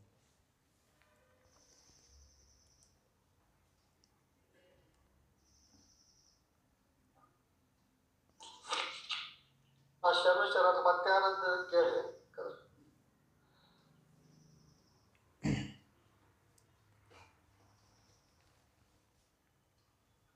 ಇದನ್ನ ಒಂದು ಕ್ರಿಯೆ ಮುಖಾಂತರ ಹೇಳಕ್ಕಾಗತ್ತೆ ಇವತ್ತು ಒಂದು ನಾವು ಇಷ್ಟಲಿಗೆ ಪೂಜೆ ಮಾಡ್ಕೊಳ್ತೀವಿ ಆ- ಆ ಟೈಮಲ್ಲಿ ನಮ್ಮ ಮನಸ್ಸನ್ನು ಹೇಗೆ ಕಂಟ್ರೋಲ್ ಮಾಡ್ಕೋಬೇಕು? ಮನಸ್ಸನ್ನು ಕಂಟ್ರೋಲ್ ಮಾಡ್ಕೋಬೇಕಾದ್ರೆ ನೀವು ಇಷ್ಟಲಿಂಗ ನೋಡ್ತಾ ಇರ್ತೀರಲ್ಲ. ನೋಡೋ ವೇಳೆಯಲ್ಲಿ ನಮ್ಮ ಮನಸ್ಸಲ್ಲಿ ನಾವು ಅಲ್ಲಿ ಕಾನ್ಸಂಟ್ರೇಷನ್ ಮಾಡೋ ವೇಳೆಯಲ್ಲೇ ನಮ್ಮ ಮನಸ್ಸು ಭಾಳ ಜಾಗೃತವಾಗಿ ಎಲ್ಲೆಲ್ಲೋ ಹೋಗೋಕ್ಕೆ ಪ್ರಾರಂಭ ಮಾಡ್ತದೆ. ಇದು ಎಲ್ರಿಗೂ ಆಗಿರುವಂತಹ ಒಂದು ಅನುಭವನೇ. ಅದಕ್ಕೆ ನಾವು ಕಂಟ್ರೋಲ್ ಮಾಡೋಕ್ಕೆ ಹೋದರೆ ಅದು ಎಲ್ಲೆಲ್ಲೋ ಹೋಗ್ತದೆ. ಆ ಮನವನ್ನು ನಾವು ಕಂಟ್ರೋಲ್ ಮಾಡೋಕ್ಕೆ ಹೋಗೋದಕ್ಕಿಂತಲೂ ಅದನ್ನು ಬಿಟ್ಬಿಡ್ಬೇಕು ಅಷ್ಟೇ ಅದು ಒಂದೇ ದಿವಸನೇ ನಾನು ಇಷ್ಟಲಿಂಗದ ಮೇಲೆ ದೃಷ್ಟಿ ಹಾಕಿದ ಕೂಡಲೇ ಬರಬೇಕು ಅಂತ ಆಗಲ್ಲ ಅದು. ಯಾಕಂದರೆ ನಾವು ದೈನಂದಿನ ನಮ್ಮ ವ್ಯವಹಾರಗಳಲ್ಲಿ ಆ ಇಡೀ ಟ್ವೆಂಟಿ ಫೋರ್ ಅವರ್ಸ್ ನಾವು ಅದಕ್ಕೆ ಎಲ್ಲೆಲ್ಲ ಹೋಗೋಕೆ ಬಿಟ್ಟಿರ್ತೇವೆ. ಆದರೆ ಪೂಜೆ ಮಾಡೋ ಟೈಮಲ್ಲಿ ಇಷ್ಟಲಿಂಗ ಕೈಲಿ ಹಿಡ್ಕೊಂಡು ಅದು ಒಂದೇ ನೇರವಾಗಿ ಬರಬೇಕಂದ್ರೆ ಆಗಲ್ಲ. ನಿರಂತರವಾಗಿ ನಾವು ಮನವನ್ನು ಅಬ್ಸರ್ವ್ ಮಾಡ್ತಾನೇ ಹೋಗಬೇಕಾಗ್ತದೆ. ಅದರ ಮೂಲ ಸ್ವರೂಪ ಇದು ನಾನಲ್ಲ. ಅದೇನು ಹೋಗ್ತಾ ಇರ್ತೇವೆ ನೋಡಿ, ಬೇರೆ ಬೇರೆ ಕಡೆಗೆ ಹೋಗ್ತಾ ಇರುತ್ತಲ್ಲ, ಹೋದರೆ ಅದು ನೀನಲ್ಲ. ಅಂಥೇಳಿ ನಾವು ನೆಗ್ಲೆಕ್ಟ್ ಮಾಡಬೇಕು. ಅದು ಯಾವುದಕ್ಕೆ ಬಹಳ ಇಂಪಾರ್ಟೆಂಟ್ ಆಗಿ ತೊಗೊಂಡು ಆ ಕಡೆ ಹೋಗ್ತಾ ಇರ್ತದೆ ನೋಡಿ. ಅದನ್ನು ನಾವು ನೆಗ್ಲೆಕ್ಟ್ ಮಾಡಿ ಸುಮ್ಮನೆ ನಮ್ಮ ಮೂಲ ಸ್ವರೂಪ, ಶುದ್ಧ ಚೈತನ್ಯ ಸ್ವರೂಪ, ಅದರ ಕಡೆಗೆ ಧ್ಯಾನ ಕೊಡಬೇಕು. ನಾನು ಮೂಲದಲ್ಲಿ ಚೈತನ್ಯಾತ್ಮಕನು, ಆನಂದ ಸ್ವರೂಪನು. ನನಗೇನಾದರೂ ಕಡಿಮೆ ಆಗಿದೆ ಅಂದಾಗ ಅದು ಬೇಕು ಅನ್ನೋ ಭಾವ ಉಂಟಾದಾಗ ಈ ಮನಸ್ಸು ಹೊಯ್ದಾಡೋಕ್ಕೆ ಪ್ರಾರಂಭವಾಗ್ತದೆ. ಮನಸ್ಸು ಬೈಕೆಗಳ ಹಿಂದೆ ಹೋಗೋದು, ಅದು ಅಪೂರ್ಣವಾಗಿದ್ದಾಗ. ನಾನೇನು ನೆನಪಿಟ್ಕೋಬೇಕು? ನಾನು ಶಿವಸ್ವರೂಪ, ನಾನು ಪೂರ್ಣ ಸ್ವರೂಪ ಅನ್ನೋದು ಮತ್ತೆ ಪದೇ ಪದೇ ನೆನಪಿಗೆ ತಂದುಕೊಳ್ಬೇಕು. ಮೂಲದಲ್ಲಿ ನಾನು ಅದಿದ್ದೇನೆ ಈ ಮನಸ್ಸು ಏನೆಲ್ಲ ಮಾಡಿ ಏನೆಲ್ಲ ಗಳಿಸ್ತದೆ? ಮನೆ, ಮಾರು, ಅದು ಇದು ಅಂತ ಗಳಿಸಿ ಕೊನೆಗೆ ಎಂದೂ ಸುಖ ಹೊಂದೋದೇ ಇಲ್ಲ ಅನ್ನುವಂತಹ ಒಂದು ಅಂತಿಮ ಸತ್ಯವನ್ನು ನಾವು ನೆನಪು ಮಾಡ್ಕೋಬೇಕು ಅದರಲ್ಲಿ. ನೆನಪು ಮಾಡಿಕೊಂಡು ಮನಸ್ಸನ್ನು ಶಾಂತ ಮಾಡ್ಕೊಳ್ಳೋಕ್ಕೆ, ವಾಪಸ್ ತರೋದಕ್ಕೆ ಆವಾಗ ನಾವು ಓಂ ನಮಃ ಶಿವಾಯ ಶಬ್ದ ಏನಿದೆ ಅಲ್ಲ? ಓಂಕಾರ. ಓಂ ಅನ್ನೋ ಶಬ್ದ ನಾಭಿಯಿಂದ ಪ್ರಾರಂಭವಾಗ್ತದೆ. ಅ, ಉ, ಮ. ಯಾಕಂದರೆ ನಮ್ಮ ಧ್ಯಾನ ಎಲ್ಲೆಲ್ಲೋ ಹರಿತಾ ಇರ್ತದಲ್ಲ, ಅದು ತೊಗೊಂಡು ಬಂದು ನಾಭಿಗೆ ತರಬೇಕಾಗ್ತದೆ ಮೊದಲು. ಅದಕ್ಕೆ ಓಂ. ಓಂ ಆದ ಮೇಲೆ ನಮಃ ಶಿವಾಯ, ನಮ್ಮ ದೇಹದ ಏನು ಈ ಪಂಚಚಕ್ರಗಳೇನಿದ್ದಾವೆ ಆಧಾರ, ಸ್ವಾಧಿಷ್ಠಾನ, ಮಣಿಪೂರಕ, ಅನಾಹತ, ವಿಶುದ್ಧಿ, ಇಲ್ಲಿವರೆಗೆ ನಮಃ ಶಿವಾಯದ ತತ್ ಬೀಜ ಮಂತ್ರಗಳನ್ನು ನಾವು ಪಠಿಸ್ತಾ ಹೋದಾಗ ಅದು ಶುದ್ಧೀಕರಣಕ್ಕೆ ದಾರಿ ಮಾಡಿಕೊಡ್ತದೆ. ದೇಹ ಗುಣಗಳು ಕಡಿಮೆ ಆಗ್ತವೆ. ಅಲ್ಲಿ ಶಿವಭಾವ ಉತ್ಪನ್ನ ಆಗೋದಕ್ಕೆ ಸಹಾಯ ಮಾಡ್ತದೆ. ಅದು ಓಂ ನಮಃ ಶಿವಾಯ. ಈ ಮಂತ್ರವನ್ನು ಮೊದಲಿಗೆ ನಾವು ಶಬ್ದದಿಂದ ಜಪಿಸ್ತಾ ಜಪಿಸ್ತಾ ಕೊನೆಗೆ ಮನಸ್ಸಲ್ಲೇ ಅದು ಜಪಿಸ್ತಾ ಜಪಿಸ್ತಾ ಶಿವ ಸ್ವರೂಪನೇ ನಾನು ಅನ್ನೋದನ್ನು ನೆನಪಿಗೆ ತಂದುಕೊಂಡು ಸಾಧನೆ ಮಾಡ್ತಾ ಹೋಗಬೇಕು. ಮತ್ತು ನಡೆ ನುಡಿಯಲ್ಲಿಯೂ ಸಹಿತ, ನಡೆಯಲ್ಲಿಯೂ ಸಹಿತ ನಾವು ಭಿನ್ನ ಭಾವವನ್ನು ಬಿಡೋದಕ್ಕೆ ಪ್ರಯತ್ನ ಮಾಡಬೇಕು. ಹಾಗೆ ನಮ್ಮ ಆಚರಣೆ ಮತ್ತು ಅರಿವು ಎರಡೂ ಒಂದಕ್ಕೊಂದು ಜೊತೆ ಜೊತೆಗೆ ಹೋಗ್ತಾ ಹೋಗ್ತಾ ಅದು ನಮಗೆ ಈ ಅನುಭವದ ದಾರಿಯಲ್ಲಿ ಮುಂದೆ ತಗೊಂಡು ಬರ್ತದೆ. ವಚನ ಸಾಹಿತ್ಯವನ್ನು ಅಧ್ಯಯನ ಮಾಡಬೇಕು ಶರಣರ ಸಂಘದಲ್ಲಿ ಇರಬೇಕು ಡಿಸ್ಕಷನ್ ಮಾಡಬೇಕು, ಮಾಡ್ತಾ ಮಾಡ್ತಾ ಹೋದಾಗ ಇದು ಹೆಲ್ಪ್ ಆಗ್ತದೆ. ಸೊ ಇದ್ರ ಬಗ್ಗೆ ಇನ್ನೂ ಬೇರೆ ಶರಣರು ಹೇಳಿದ್ರೆ ಕೇಳೋಣ. ಒಂದು ಕ್ಷಮೆ ಇರಲಿ, ಇನ್ನೊಂದು ಒಂದು ಮೀಟಿಂಗಲ್ಲಿ ನನಗೆ ಅಲ್ಲಿ ಮಾತಾಡೋದಕ್ಕೆ ಕರೆದಿದ್ದಾರೆ. ಅದಕ್ಕೆ ಈ ಒಂದು ಮೀಟಿಂಗನ್ನು ಇವತ್ತಿಗೆ, ಇಲ್ಲಿಗೆ ಕ್ಲೋಸ್ ಮಾಡೋಣವಾ ಕ್ಲೋಸ್ ಮಾಡೋಣ ಓಕೆ ಹಾಂ. ಮತ್ತೆ ಕ್ಲೋಸ್ ಮಾಡಿ. ಮತ್ತು ಮುಂದಿನ ವಾರ ನೋಡೋಣ. ಶರಣು ಶರಣಾರ್ಥಿ. ಶರಣು ಶರಣಾರ್ಥಿ.